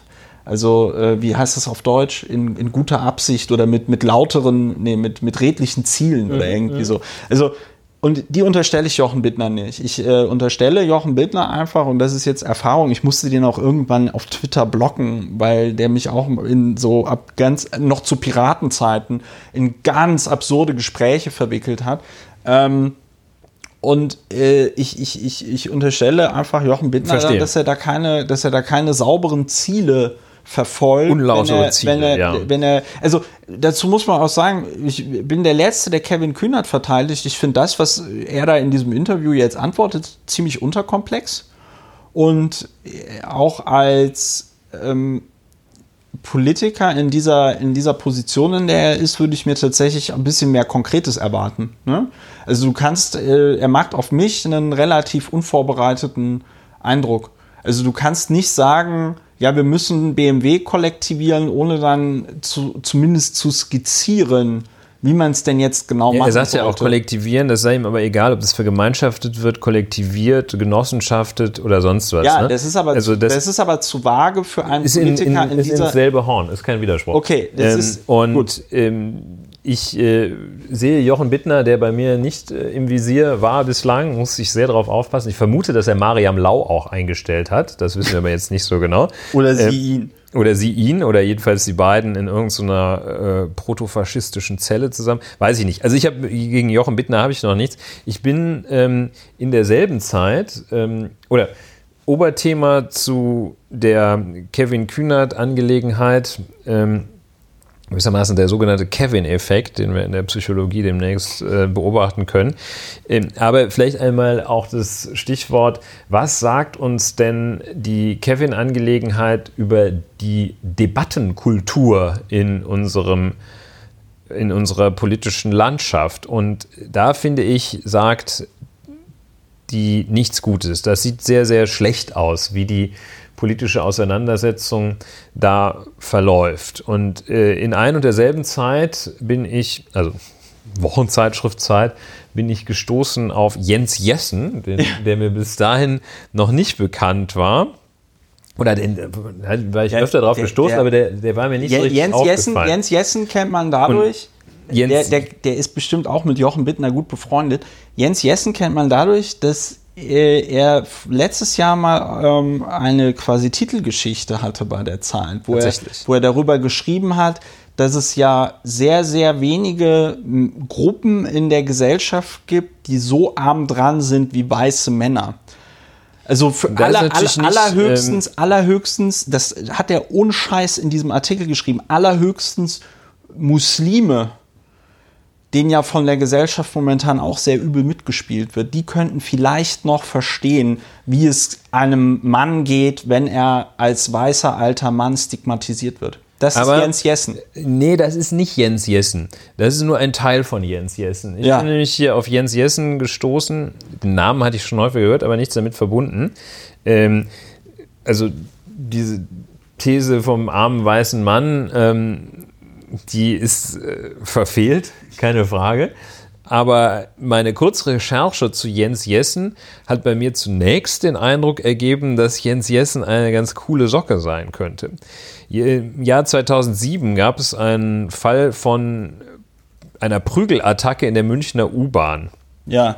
Da hatten, hatte ein Syrer und ein Iraker hatten einen, ähm, einen pensionierten Oberstudienrat verprügelt, nachdem der diesen beiden diesen beiden Ausländerbängeln mal Morris lehren wollte und ja. die äh, in einer ganz bestimmt total sympathischen Art und Weise auf das in der U-Bahn bestehende Rauchverbot hingewiesen hat. Danach hatten die den also ver verprügelt und äh, da hatte also Jens Jessen dann die Frage in seinem Videoblog gestellt, ob es vielleicht nicht doch so sein könnte, dass es zu viele besserwisserische deutsche Rentner gibt, die den Ausländern das Leben hier zur Hölle machen. Und das fand ich eine relativ coole Frage in dem Zusammenhang. Es hat einen massiven Shitstorm, äh, unter anderem äh, wohl auch ja. äh, viel Shit reingefüllt von Henrik M. Broder und anderen ja. erlitten. Und ähm, er hat sich dann hat dann klargestellt, dass er gegen Gewalt ist, was ich finde, das kann man immer mal tun. Und er beharrte darauf, aber weiterhin, dass Deutschland ein Spießerproblem habe. Ja. Und da fand ich den eigentlich ganz ja. cool und der hat in der Zeit von dieser Woche, wie ich auch finde, wie ich finde, auch einige ganz beachtliche Sachen äh, dazu gesagt, äh, was es denn über die Debattenkultur aussagt Nee, wie die Debattenkultur ist. Er hat sich noch nicht auf Kevin Kühner, dadurch, ja. dass das in derselben Zeit war, ja. kannte er das Feedback äh, noch nicht, das Kevin Kühner bekommen ja. hatte. Und er hat dann also äh, diese Mechanismen so etwas beschrieben und die Umstände, dass also auch eine Auseinandersetzung, eine inhaltliche Auseinandersetzung gar nicht gewünscht sei, sondern äh, dass, dass da die Leute auf sie, aufeinander draufhauen würden und das äh, fand ich, äh, ja. ich durchaus beachtlich, denn also was ich äh, dem Kevin, das ist vielleicht auch eher ein Unfall, aber jedenfalls der Effekt, den das hat, ähm, dieses Kevin Kühnert-Interview, das finde ich einen tatsächlich positiven, äh, dass ein, ein Thema in den Raum gestellt worden ja. ist. Und äh, das ist überhaupt ein, eine Genossenschaft, ähm, mal mit einem Thema äh, Schlagzeilen zu machen. Und nicht mit der 95. Wahl von irgendwas. Und nicht mit äh, irgend, also, sondern mit einem sozusagen einem aktiven, einem positiven Thema im Sinne von wir machen mal was ja. und nicht mit irgendeinem äh, Defensivthema, ähm, nee, jetzt müssen wir aber doch Herrn Maaßen als Staatssekretär verhindern, Thema. Ähm, ja. Das finde ich gut, dass da was angestoßen wird. Ich finde, ähm, du hattest das Stichwort Unterkomplex genannt. Ich finde, wenn man das liest, das Interview, ich hatte auch vorhin Schwierigkeiten, da geeignete Zitate rauszu, ja. rauszusezieren. Das ist schon ein ziemliches Geschwurbel, was der, ja. was der Kevin da raushaut. Sehr geschickt zugespitzt von äh, journalistischer Seite. Ähm, inhaltlich, wenn man das so etwas seziert, sind da Gedanken drin, auf die man mal kommen kann, denen man jedenfalls mal nachgehen kann. Dem Gedanken nachzugehen, ob es denn eigentlich jetzt, nachdem der Sozialismus ja in Europa äh, tot ist, ob es denn dann jetzt eigentlich die Methode ist, quasi die äh, so, so weiterzumachen wie, wie bisher auch. Und, ja, und, äh, da, und von dem das finde ich gut ja, und da muss man diskutieren. Ja, muss man auch. Der Text, den ich äh, vorhin gesucht hatte, war Der bedrohte Mann von äh, Jens Jessen, erschienen am 4. April 2018. Seit einem halben Jahr tobt die MeToo-Debatte. Es geht dabei längst nicht mehr um Gleichberechtigung, sondern um Triumph, um den Triumph eines totalitären Feminismus. Upsa. Und das ist also das Jens Jessen zehn Jahre, ja, zehn Jahre nachdem er da in deinen Augen relativ cool war. Und äh, ich fürchte fast, dass wenn er sich über eine totalitäre Debattenkultur oder so beschwert, dann wahrscheinlich deswegen, weil ihm damals nicht alle Leute zugejubelt haben, als er gesagt hat, ein totalitärer Feminismus bedrohe den armen Mann. Äh, ich würde noch mal in dein, ähm, in dein Horn blasen. Caramba. Caramba. Ähm, ich, ich kommen folge ja, ich komme Verkaufsargument jetzt, jetzt Sex. Podcast. So. ja, das in so, in so, in so Pornofilmen der 70er Jahren äh, äh, war, war, wäre das mit Sicherheit die Anbahnung ähm, einer, einer solchen Szene gewesen. Wieso so, liegt denn hier Stroh mal, auf dem Boden? Gut, guten Tag, ich repariere Alpenhörner, darf ich mal in Ihr Horn blasen? So, aber worum es mir eigentlich geht, ist eine Umfrage des Pew Research mein Centers. Mein Horn ist verstimmt, ja.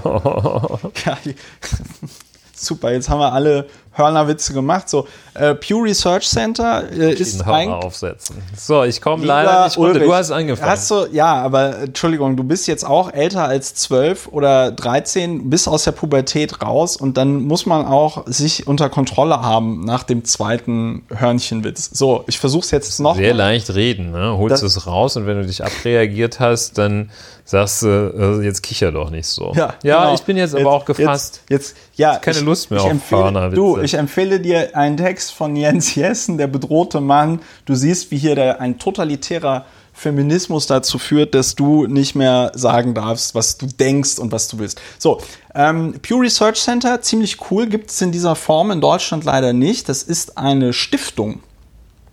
Und diese Stiftung äh, in den USA unabhängig macht halt Umfragen. Das sind halt ganz viele Soziologinnen und Soziologen und äh, wenn der Tag lang ist, machen die zu ganz vielen verschiedenen Themen Umfragen, unter anderem zu Religion, ähm, aber auch eben zum Kapitalismus. Und die haben hier eine Umfrage gemacht. Ich lese mal kurz vor. Share who say average people in their country are worse off financially than they were 20 years ago. So, also auf gut Deutsch ungefähr prozentualer Anteil derjenigen, die sagen, dass die durchschnittlichen Menschen in ihrem Land schlechter gestellt sind, finanziell, finanziell schlechter gestellt sind als vor 20 Jahren. Und da muss man sich jetzt überlegen. Über die Selbsteinschätzung welches, oder was haben die abgefragt?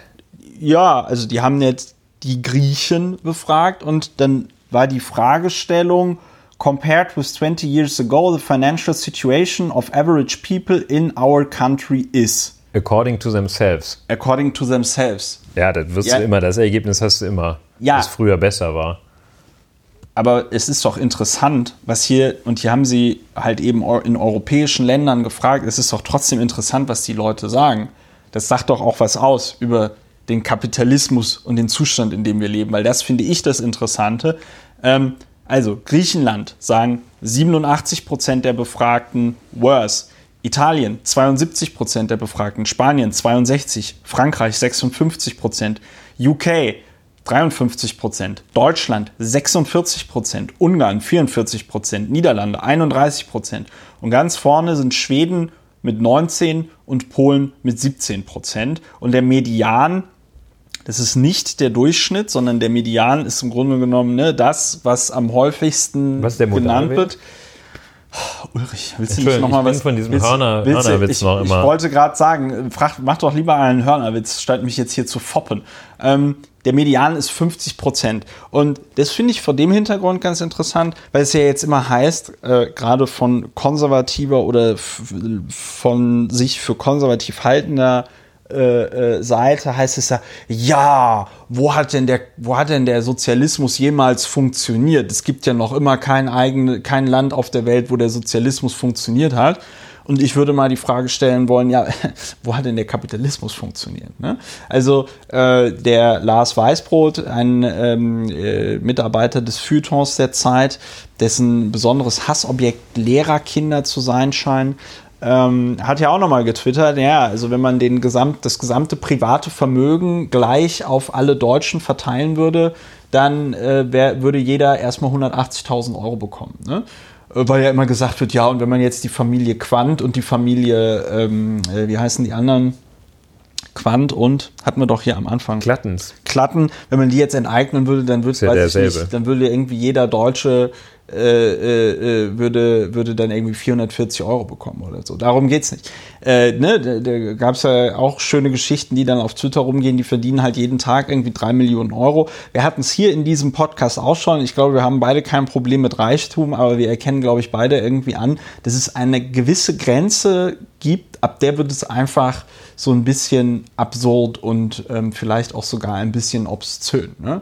Und ähm, das finde ich, das ich jetzt in diesem Zusammenhang wirklich sehr interessant, wie extrem da quasi das System gegen Kevin Kühnert schlägt und man also wirklich versucht, jede, das ist ja auch das, was Nils Mink mal in der, im Spiegel dann kritisiert, im Spiegel Online, wie wirklich versucht wird, jeder Gedanke, der nur ein bisschen anders ist als der Status quo, so vollkommen im Keim zu ersticken und auch zu, auch zu sanktionieren. Das ist ja das, was ich daran so krass finde. Es geht ja nicht nur darum, das wird Konsequenzen sagen, haben, Herr Kühnert. Genau, es geht ja nicht nur darum zu sagen, ey, das, was der, was der Kühnikäf da sagt, das ist Quatsch, sondern es geht ja auch auf der menschlichen Ebene sehr stark gegen Kühnert, ähm, also dass er quasi kaputt gemacht werden soll. Das ist immer so mein Eindruck bei diesen komischen Shitstorms. Das geht ja so weit, da muss man sich dann auch die Frage stellen, äh, aus welcher Motivation heraus werden dann solche Leute zitiert.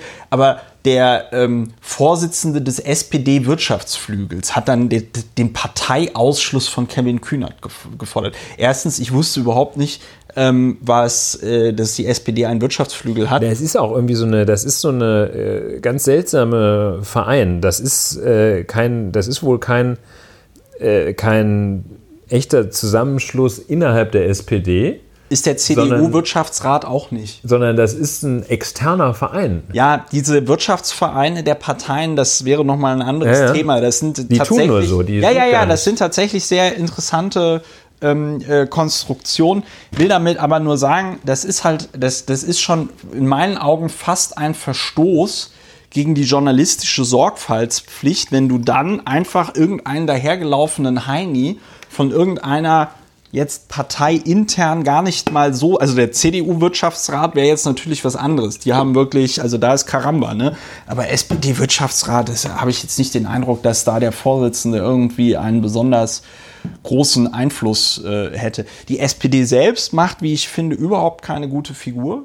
Also, dass Cast da irgendwie draufhaut, ja, okay, aber ich meine, Frau Nahles äh, Angstschweiß. Frau Nahles kriegt Angstschweiß. Äh, äh, hier Dings, ähm, habe ich jetzt schon wieder den Namen vergessen, der Generalsekretär ähm, Lars Klingbeil macht sich komplett lächerlich. Ja, also als ähm, Generalsekretär zu sagen, ja, also äh, Sozialismus, damit haben wir nichts am Hut, wo es auf Seite 1 im Grundsatzprogramm steht.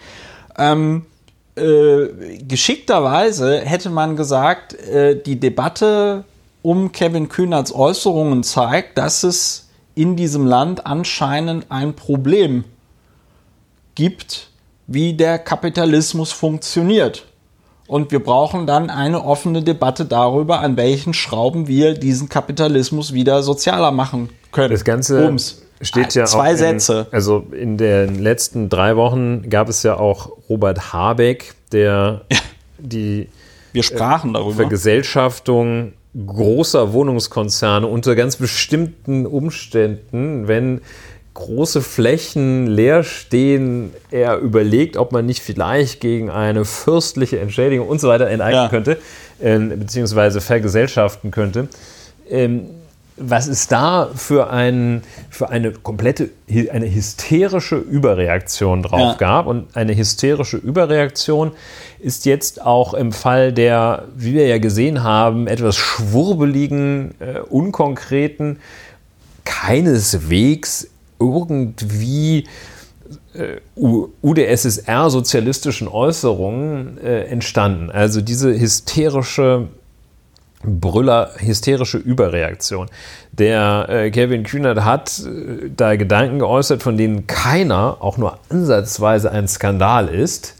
Äh, auch wenn man wenn man sich das sehr genau anschaut, ist da kein Gedanke bei, wo man sagt, der will die DDR wieder einführen oder so etwas. Nee, vor allem. So. Und ja. ähm, warum ist das so, finde ich, ist eine Frage, der man auch noch einmal nachgehen kann. Warum ist dieser, dieser extreme Beißreflex, sobald jemand, wie in diesem Fall Kevin Kühnert, befördert durch Jochen Bittner, sobald jemand die eine auch nur minimale Änderung der bestehenden gesellschaftlichen Verhältnisse anstrebt. Warum ist das so? Es könnte sein, dass es hier so wunderbar ist, dass es keiner Änderung bedarf. Das können wir ausschließen. Es gibt äh, Leute, für die ist es gerade nicht wunderbar. Äh, es gibt die ganze Problematik, dass wenn man das alles so belässt, einem das kurzfristig um die Ohren fliegt, etc. Warum also dieser, diese fast schon hasserfüllte, dieser fast schon hasserfüllt ausgelebte Beißreflex. Und ich glaube, das ist der, hier müsste eigentlich die Psychologin helfen. Ich glaube, das ist auch eine tiefe Unzufriedenheit mit den bestehenden Verhältnissen, die die Leute schon empfinden, aber es nicht wahrhaben wollen, weil ihnen das so eine ein Unbehagen bereitet, ähm, diese, diese Dissonanz wahrgenommen, ihnen ein Unbehagen bereitet, äh, dass jemand sagt, wenn jemand sagt, ah, die bestehenden Zustände sind vielleicht doch in Teilen verbesserungsfähig und ist es wirklich alles so gut, was wir machen, da sehen die also ihr Weltbild derartig gefährdet, dass gerade soeben noch zusammengehalten wird durch die ja. Annahme, ähm, Mensch, ist doch alles irgendwie gut. Ich habe doch meinen fetten Wagen in der Garage stehen. Äh, und daher diese massive Überreaktion, die aus einer tiefen Frustration heraus geschieht. Ja. Denn ansonsten, es kann doch wohl nicht wahr sein, dass jemand, der mit dem erklärten Ziel antritt, die Verhältnisse vielleicht für viele Leute ein bisschen besser zu ja. machen, dass dem derartig auf den Kopf geschlagen wird, derartig in die Fresse gehauen wird und sich keiner mit diesen Ideen überhaupt auch nur auseinandersetzt. Ja, auf der inhaltlichen und Ebene. Auf der inhaltlichen und ich finde, Ebene. auf der inhaltlichen Ebene könnte man ihn ja auch easy peasy demontieren. Also da könnte man, also die, die, die, die, also ich, ich finde, finde, da kann man überhaupt mal sagen, die, also, also erstens muss man meines Erachtens sagen, es ist doch nett, dass jemand mal hier so eine Utopie äußert. Ganz genau. Also, und nicht nur sagt, ich möchte, dass es genauso weitergeht. Aber, und das ist, äh, hier erzählt der Opa jetzt wieder vom Krieg, ne? Ähm, ich habe ja selber die Erfahrung gemacht als Politiker.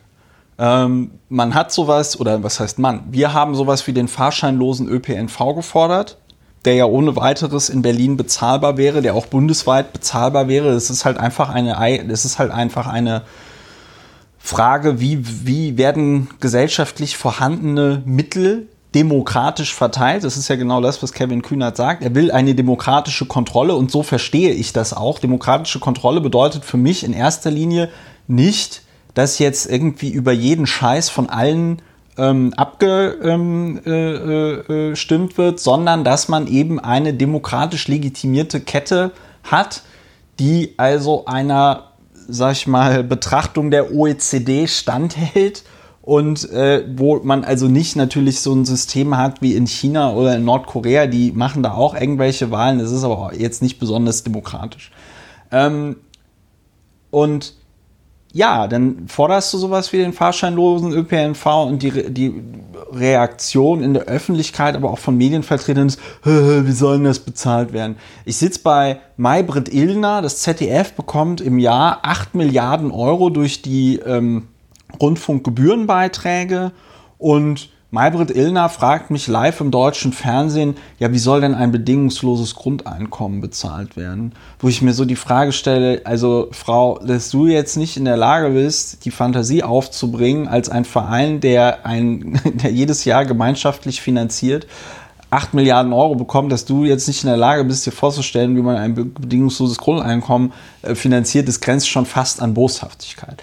Und ähm, das Problem, was ich damals in der Sendung hatte, dass ich diese Antwort nicht parat hatte, die wäre nämlich ziemlich cool gewesen. Und das ist auch das Problem, und das ist halt das, was ich dann da, wo ich sage, okay, das hätte Kevin Kühner irgendwie machen, besser machen können. Er lässt sich das von den Fragen her zu sehr treiben. Was er gebraucht hätte, wären Zahlen, was er gebraucht hätte, wären konkrete Beispiele gewesen, wo er halt einfach sagt, Moment mal, ähm, weiß ich nicht, äh, es wäre kein Problem, das und jenes irgendwie zu tun. Und dann auch mal ein paar konkrete Beispiele, wie er sich denn jetzt eine demokratische Regulierung von irgendetwas wünscht.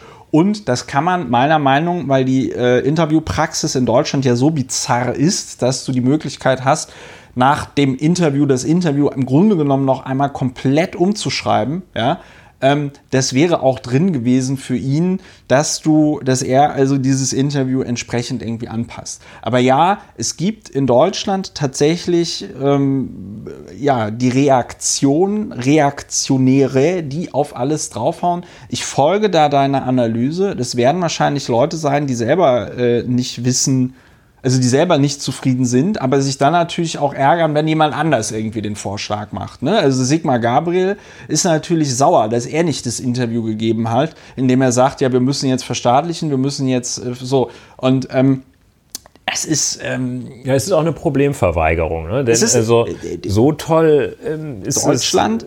Leben ja nicht, dass, also dass, dass man es immer weiter steigert. Äh Deutschland verhält sich kollektiv so, wie, weiß ich nicht, ein adipöser Mensch, der also kurz, also der nach dem ersten Herzinfarkt raucht immer weiter, raucht immer weiter, geht zum, immer weiter, geht, zu, ne? geht zum Arzt und der Arzt sagt, wenn Sie so weitermachen, werden Sie Ihren 50. Geburtstag nicht erleben. Und dann sagt der Patient, ach so, also rauche ich einfach eine Packung weniger am Tag. Und dann sagt der Arzt, nein, Sie dürfen, Sie dürfen gar nicht mehr rauchen und Sie müssen Sport machen und Sie müssen äh, dieses und Sie müssen jenes. Und ich glaube, das ist. und dann greift ja. der Patient nicht zu dem Mittel zu sagen, okay, ich mache Sport, ich nehme ab, ja. äh, äh ich ja, höre so. auf zu rauchen, sondern er greift zu dem Mittel, diese Spannung, die er empfindet zwischen seinem Wunsch zu rauchen oder zu fressen wie ein Gestörter und dem Hinweis, dass es schlecht sei. Diese Spannung ja. baut er nicht dadurch ab, dass er sein Leben anpasst, sondern die baut er dadurch ab, dass er an irgendeinen entfernten Onkel denkt, äh, der rauchend wie ein Schornstein 96 Jahre alt geworden ist.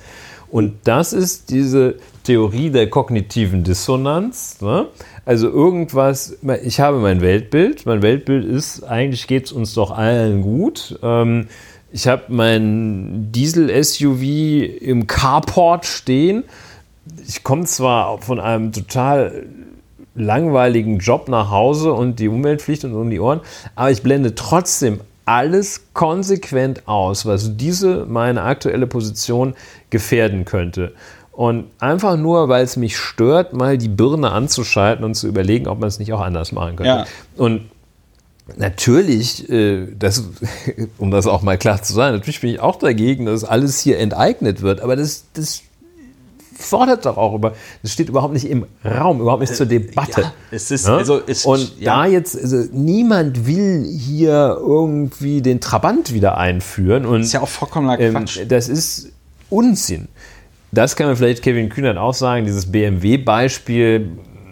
Ja, äh, ich glaube, das hat auch Nils Wink mal geschrieben, dass man sagt, Mensch, mit der deutschen Automobilindustrie, die machen zwar wahnsinnig viel groben Unfug, aber dass die hier in, in Wolfsburg äh, oder München oder ja. sonst was, ja, äh, aber dass es da den dort Arbeitenden schlecht ginge, das ist, glaube ich, einfach das ist einfach das, abwegig. Ja. ja? Dass da der Arbeiter geknechtet wird, ganze, der, diese 28,5 Stunden Woche bei Volkswagen und so. Also, dass, dass da geknechtet wird, weiß ich nicht. Ne? Und immer noch, wenn du ein ausgebildeter Mechatroniker bei BMW bist, dann hast du immer noch die Chance, ob du da bei BMW bleibst oder ob du deine eigene Kfz-Werkstatt aufmachst oder was auch immer oder eine Kette von Kfz-Werkstätten oder einen Vertragshändler-Ring bildest. So, das kann, braucht mir auch keiner zu erzählen. Aber deshalb finde ich das BMW-Beispiel etwas unglücklich. Aber wie dem auch sei, ne, man wird, man, man das, wo soll man sich denn Warum setzt sich denn da keiner mit auseinander? Ich würde mich, ich würde, ich würde nochmal, ja, warum setzt sich keiner mit auseinander? Du hast schon eine Strategie beschrieben, das mit dieser kognitiven Dissonanz, ja. Also man macht, ähm, man, man, man sucht sich den Onkel, der genauso gelebt hat und dann, nö, bei Rauchen ist ja das beliebteste Beispiel, ja, der Helmut Schmidt, der hat doch auch bis zum Schluss geraucht, der so. hat sogar im Fernsehen ja. geraucht und der ist auch nicht gestorben. Ne? Ja. Ähm, da bräuchte man dann wieder einen Epidemiologen, der einem das genau erklärt, äh, wie das ist mit den Perzentilen und so. Aber was eine weitere Strategie ähm, äh, ist, da kenne ich jetzt nicht den Fachbegriff. Ja, ist die Abwertung. Ja, ist die Abwertung. Krasse Abwertung. Shoot, shoot the messenger. Shoot the messenger. Also genauso wie, und das hat man, und jetzt kriegen wir doch noch den Bogen zu diesen 107 Lungenärzten hin. Bei diesen 107 Lungenärzten hat man ja richtig das Bedürfnis verspürt, zumindest derjenigen, die das dann auch öffentlich diskutieren wollen, hat man das Bedürfnis verspürt, dass da endlich mal jemand kommt, der sagt, ey, Entwarnung, die Greta Thunberg, das ist alles Quatsch. Das, was Greenpeace sagt, ist alles Quatsch. Was die EU sagt, ist Quatsch. Wir können doch so weiterleben. Wir können hier doch den Diesel in offenen Fässern einfach abfackeln, tiefen Lungenzug nehmen, alles wunderbar, Feinstaub doch nicht gefährlich. Genau. Ja? So, und das passiert ne, mit dem Arzt, wenn die Leute dann irgendwie sagen, ja, aber ich habe doch auf YouTube das Video gesehen, wo mir erklärt wird, mit den Impfungen ist das alles Quatsch. Und das passiert jetzt auch mit Kevin Kühnert, der, das nennt man dann ja äh, hier ad hominem, wo es also nicht mehr um seine Argumentation geht, sondern wo es dann darum geht, er hat ja ein Studium abgebrochen. Genau. Äh, er, äh, er, hat ja noch nie richtig gearbeitet. Ganz beliebter, ganz beliebter Vorwurf ist dann, der hat ja noch nie richtig Steuern bezahlt. Woraufhin man dann äh, einfach entgegnen muss, äh, dass man natürlich ähm, auch ohne Einkommenssteuer zu zahlen, man bezahlt in Deutschland ab dem ersten Moment, wo man Geld in der Hand hat und irgendetwas kauft, bezahlt man Steuern. Und nicht zu wenig, das sind 19 Prozent auf alles, außer Tiernahrung. Ja, Tiernahrung, glaube ich, weiß ich gar nicht, ob Tiernahrung 7%, ne? Wahrscheinlich Weiß man nicht, nee, also, keine also, Anyway, äh, das führt Tampons, jetzt nicht Tampons haben 19%, die sind ganz klar ja. Vergnügungsmittel, ähm, aber äh, Tiernahrung und so äh, 7%. Ist aber auch egal. Der, äh, äh, Der Punkt ist eben, dass ein ja. Mittel, wir haben jetzt, glaube ich, tatsächlich alle Mittel ähm, abstrakt beschrieben, wie man eben diese kognitiven Dissonanzen abbaut. Und ähm, äh, die sinnvolle Herangehensweise ist, dass man sein Weltbild der Realität laufend anpasst. Ja, das ist zum Beispiel feststellt, das ist ja auch gerade bei der Wohnungsfrage, ähm, wenn man da nicht bei Zeiten schaut, dass man da ein sich stetig verschärfendes Problem angeht, dann wird das nichts. Ne? Dann, ja. äh, also das ist auch nicht so. Ja, und das ist, glaube ich, eines der, eines der großen Themen unserer, unserer Gegenwart, jedenfalls in Städten wie Berlin. Ähm, und auch in anderen Städten. Wie München, wie, Hamburg. Ja, äh, wahrscheinlich auch in so, kleineren. Aber selbst in, in so in Braunschweig oder Bonn, sowas. Selbst in so Städten wie Bonn ist der äh, Wohnungsmarkt komplett zerfickt. Ja, und also, ähm, das ist auch ein Fachbegriff, glaube ich. Ja. Und ähm, jedenfalls, was will ich sagen? Also, dass man eine Möglichkeit, äh, das zu bearbeiten, indem man sein Verhalten der Realität anpasst, ständig steht. Äh, das ist das eine. Aber eben, und dann diese anderen illegitimen Möglichkeiten, das Mittel der Abwertung. Und das ist hier eben ganz deutlich, dass man dann völlig neben der Sache äh, sagt, Kevin Kühnerts Gesicht gefällt mir nicht. Oder Kevin Kühnert hat große Ohren, das mag der ich ist ja so jung. Und der ist so jung. Äh, der hat ja sein Studium geschmissen. Und das ist eine Form, die in der Debatte doch das ist keine Debatte, das ist keine ja, das ist Auseinandersetzung. Keine Debatte, und ich sehe eigentlich aktuell sehe ich nicht, wo außerhalb von Lauer und Wehner, ja. wo aber diese Debatten aktuell geführt werden. Werden nicht geführt.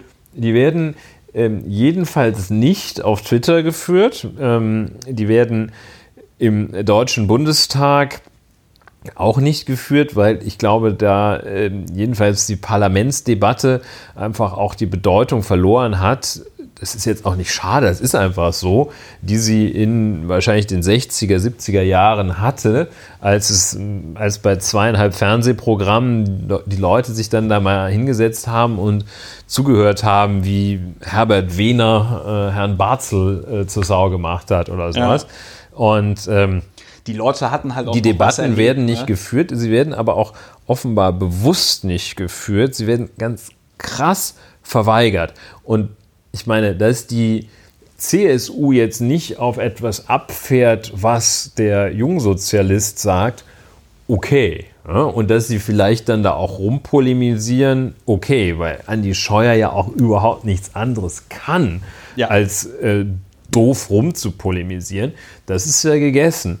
Aber äh, dass diese Debatte nicht aufgegriffen wird, also selbst von Frau Göring-Eckardt nicht aufgegriffen wird, ja. ähm, aber erst recht selbst von den eigenen Parteifreunden ja, äh, nicht aufgegriffen ja wird. Da gibt es ja keine Freunde. Ne? Aber also statt, das wäre auch nicht so schwierig gewesen, diesen Ansatz äh, diesen Ansatz ein bisschen umzubauen ja. in was Konstruktives. Ja, ich, wieder, ich wiederhole mich. Äh, es, wäre, ja. es, wäre ein, es wäre ein leichtes gewesen, das in diesem Europawahlkampf aufzugreifen und zu sagen, ja, viele Leute verspüren einen Unbehagen mit dem Kapitalismus. Die Lösung im Moment ist für viele, das muss man leider sagen, die Wahl von rechtspopulistischen und antieuropäischen Parteien wenn wir diese Leute zurückgewinnen wollen, müssen wir darüber reden, was der Kapitalismus mit den Menschen macht. Niemand wünscht sich einen Sozialismus wie in der DDR, aber man muss auch sehen, dass es andere Formen von ja, eben Beteiligung gibt, siehe Genossenschaften, ja. siehe äh, Vergesellschaftung ähm, oder man sich auch neue sag ich mal, Rechtsform, also der, der Knackpunkt ist ja die Rechtsform. Und wenn man sich da lange das hinsetzt, Modell, ohne, ja, genau. ohne dass ich, also es gibt und es gibt mit Sicherheit auch, weiß ich nicht, irgendwelche visionären Beteiligungsformen, die man möglicherweise mit den herrschenden rechtlichen genau. Situationen gar nicht richtig abbilden kann. Und da könnte man sich dann natürlich hinsetzen und sagen, ja, und dann müssen wir, wir brauchen eine Debatte, bla bla bla, und ich nehme das gerne zum Anlass. Und dann muss man sich auch finde ich, und das ist doch das Bizarre, denn die ganzen Leute, auch Sigmar Gabriel, die in diesen ganzen, Verf ja. in diesen ganzen beschissenen, das habe ich nicht verfickt, sondern beschissen gesagt, das ist doch auch ganz cool. Viel besser. Äh, na, willst du noch einmal mein Horn inspizieren? Nein, aber die, äh, diese ganzen, diese ganzen, diese ganzen Leute, die bei Pegida immer gesagt haben, ja, man muss die Sorgen und Nöte der Menschen ernst nehmen. Ja, ja fuck. So, wo man also merkt, im Grunde genommen, auch hier nochmal schön, man muss die Sorgen und Nöte der Menschen ernst nehmen, als Chiffre enttarnt. Endlich sagt man so Nazi, so Nazi-Zeug und dann kann ich das Nazi-Zeug jetzt mal auch sagen, indem ich einfach behaupte, das sind ja die Sorgen und Nöte. Die Sorgen und Nöte, die die Menschen mit dem Kapitalismus haben und der Gesellschaft, die er produziert und der Umweltvernichtung, die er produziert, die kriegst du in Deutschland momentan nicht artikuliert. Die einzige Partei, die das wahrscheinlich in einer gewissen radikalen Form macht, ist die Linke, MLPD oder äh, KPD, ja, und auch die Linkspartei muss in den, sage ich mal, Ländern, an denen sie an der Regierung beteiligt ist, schraubt sie die Klassenkampfrhetorik deutlich runter. Ne? Also ja, Berlin, Thüringen und so weiter. Also ich, äh, ja, ähm, und der, das ist ein interessanter, glaube ich, auch sehr wichtiger Punkt, den du da genannt hast, ähm, nämlich äh, die, es gibt ja so einen Gedanken, die Beteiligung, eine, eine andere Beteiligung der Menschen an den Produktionsmitteln und am Reichtum einer Gesellschaft durch andere juristische Modelle herbeizuführen oder durch bestimmte juristische ja. Modelle herbeizuführen. Ähm, nun, ähm, ein Modell ist BMW, das ist äh, der inhabergeführte Milliardärsbetrieb.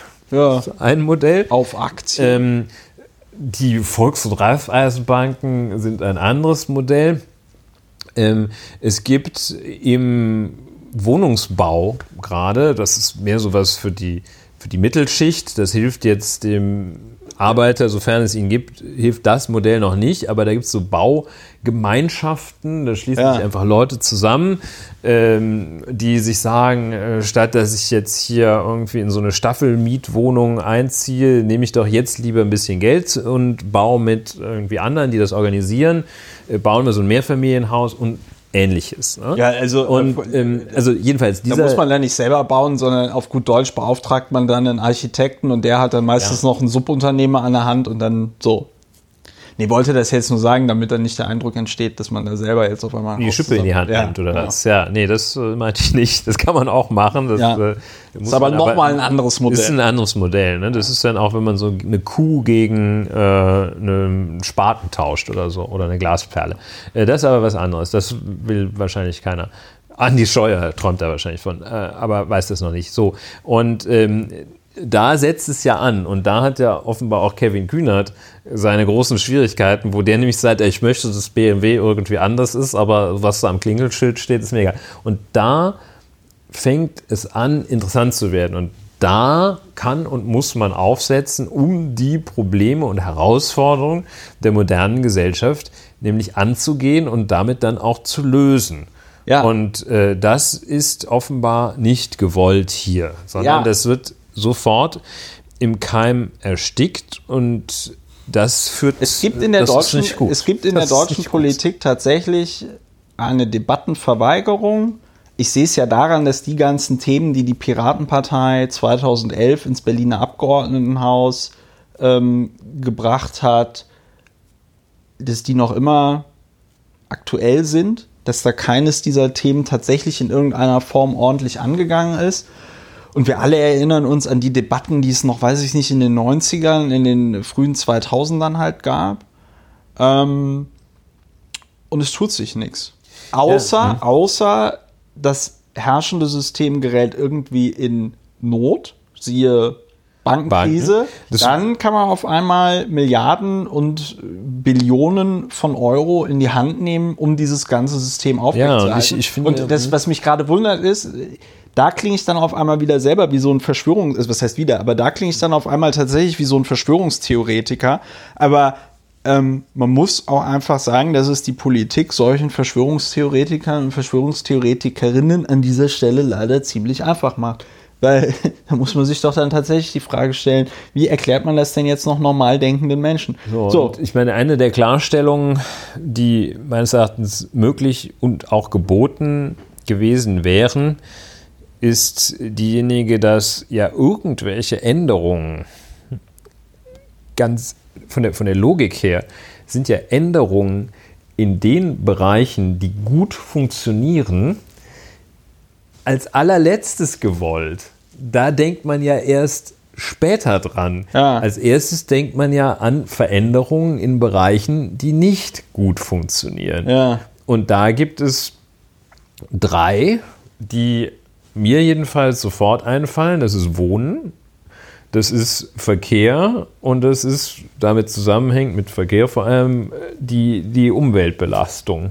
Ja, und dann würde ich jetzt noch ergänzen, die äh, Beteiligung, also tatsächlich die Beteiligung der Leute, die den äh, Gewinn erwirtschaften an diesem Gewinn. Also weil die äh, Produktivitätsgewinne der deutschen Wirtschaft äh, steigen, steigen, steigen und die Lohnentwicklung ist davon im Grunde genommen seit den 2000ern entkoppelt. Und da wäre es doch schön, wenn man an Maßnahmen dächte und vielleicht einmal diesen geringen Mut aufbrächte, an Maßnahmen zu denken, die jenseits von, aha, hier, dann gibt es noch eine neue steuerliche Abschreibungsmöglichkeiten für das häusliche Arbeits Abschreibungsmöglichkeit für das häusliche Arbeitszimmer und da eine Entlastung und hier eine ein bisschen mehr ähm, Belastung, stattdessen daran zu denken, eine unterschiedliche Verteilform zu wählen, schon im Ansatz.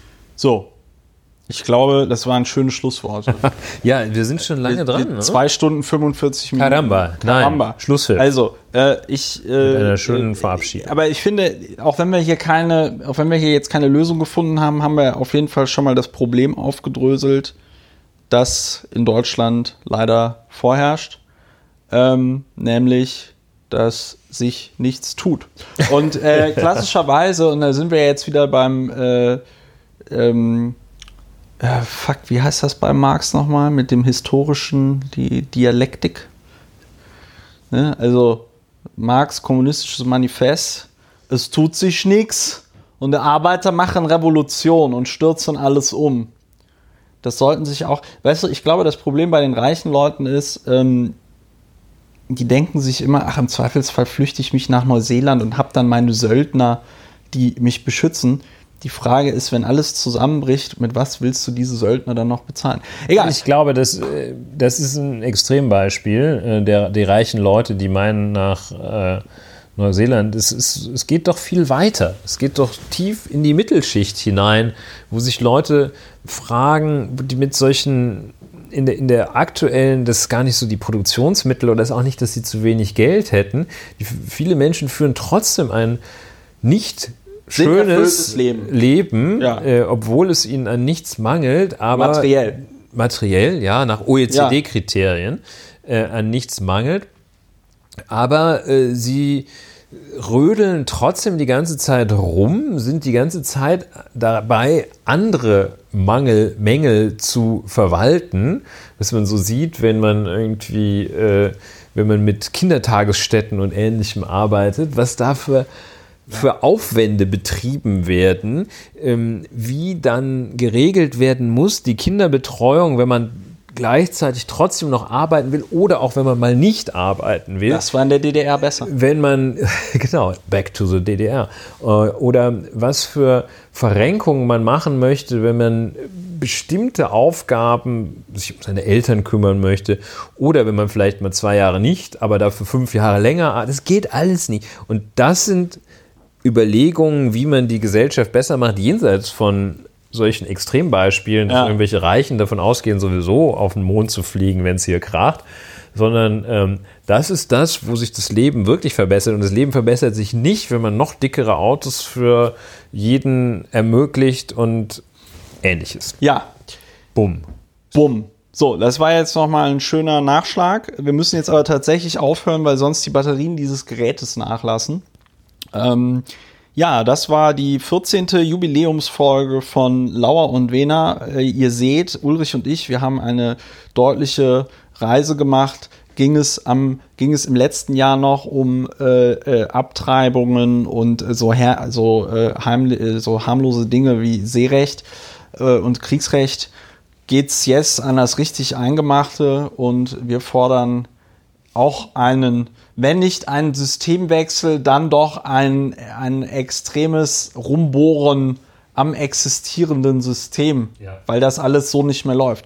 Wenn ihr uns einen Gefallen tun wollt, äh, gebt uns Geld, ne? Verteilung der Produktionsmittel. Je mehr Produktionsmittel wir haben, desto mehr Podcasts können wir produzieren. Es sieht im Moment gut aus, es entwickelt sich toll. Ähm, es könnte aber noch mehr sein. Ähm, ihr könnt uns auf YouTube abonnieren, ihr könnt uns auf iTunes äh, eine gute Bewertung hinterlassen. Ihr müsst nicht mal eine Rezension schreiben, nehmt euch aber bitte, bitte, bitte einfach mal die zwei Minuten Zeit, um uns auf iTunes einfach so eine Bewertung mit diesen Sternchen zu geben. Ansonsten, ja, das mit YouTube hatte ich schon gesagt, kommt gut durch die Woche. Habt eine schöne Woche, habt eine schöne Zeit. Lasst es euch gut gehen in diesen bewegten Zeiten. Macht's gut. Ja, tschüss. tschüss und auf Wiedersehen.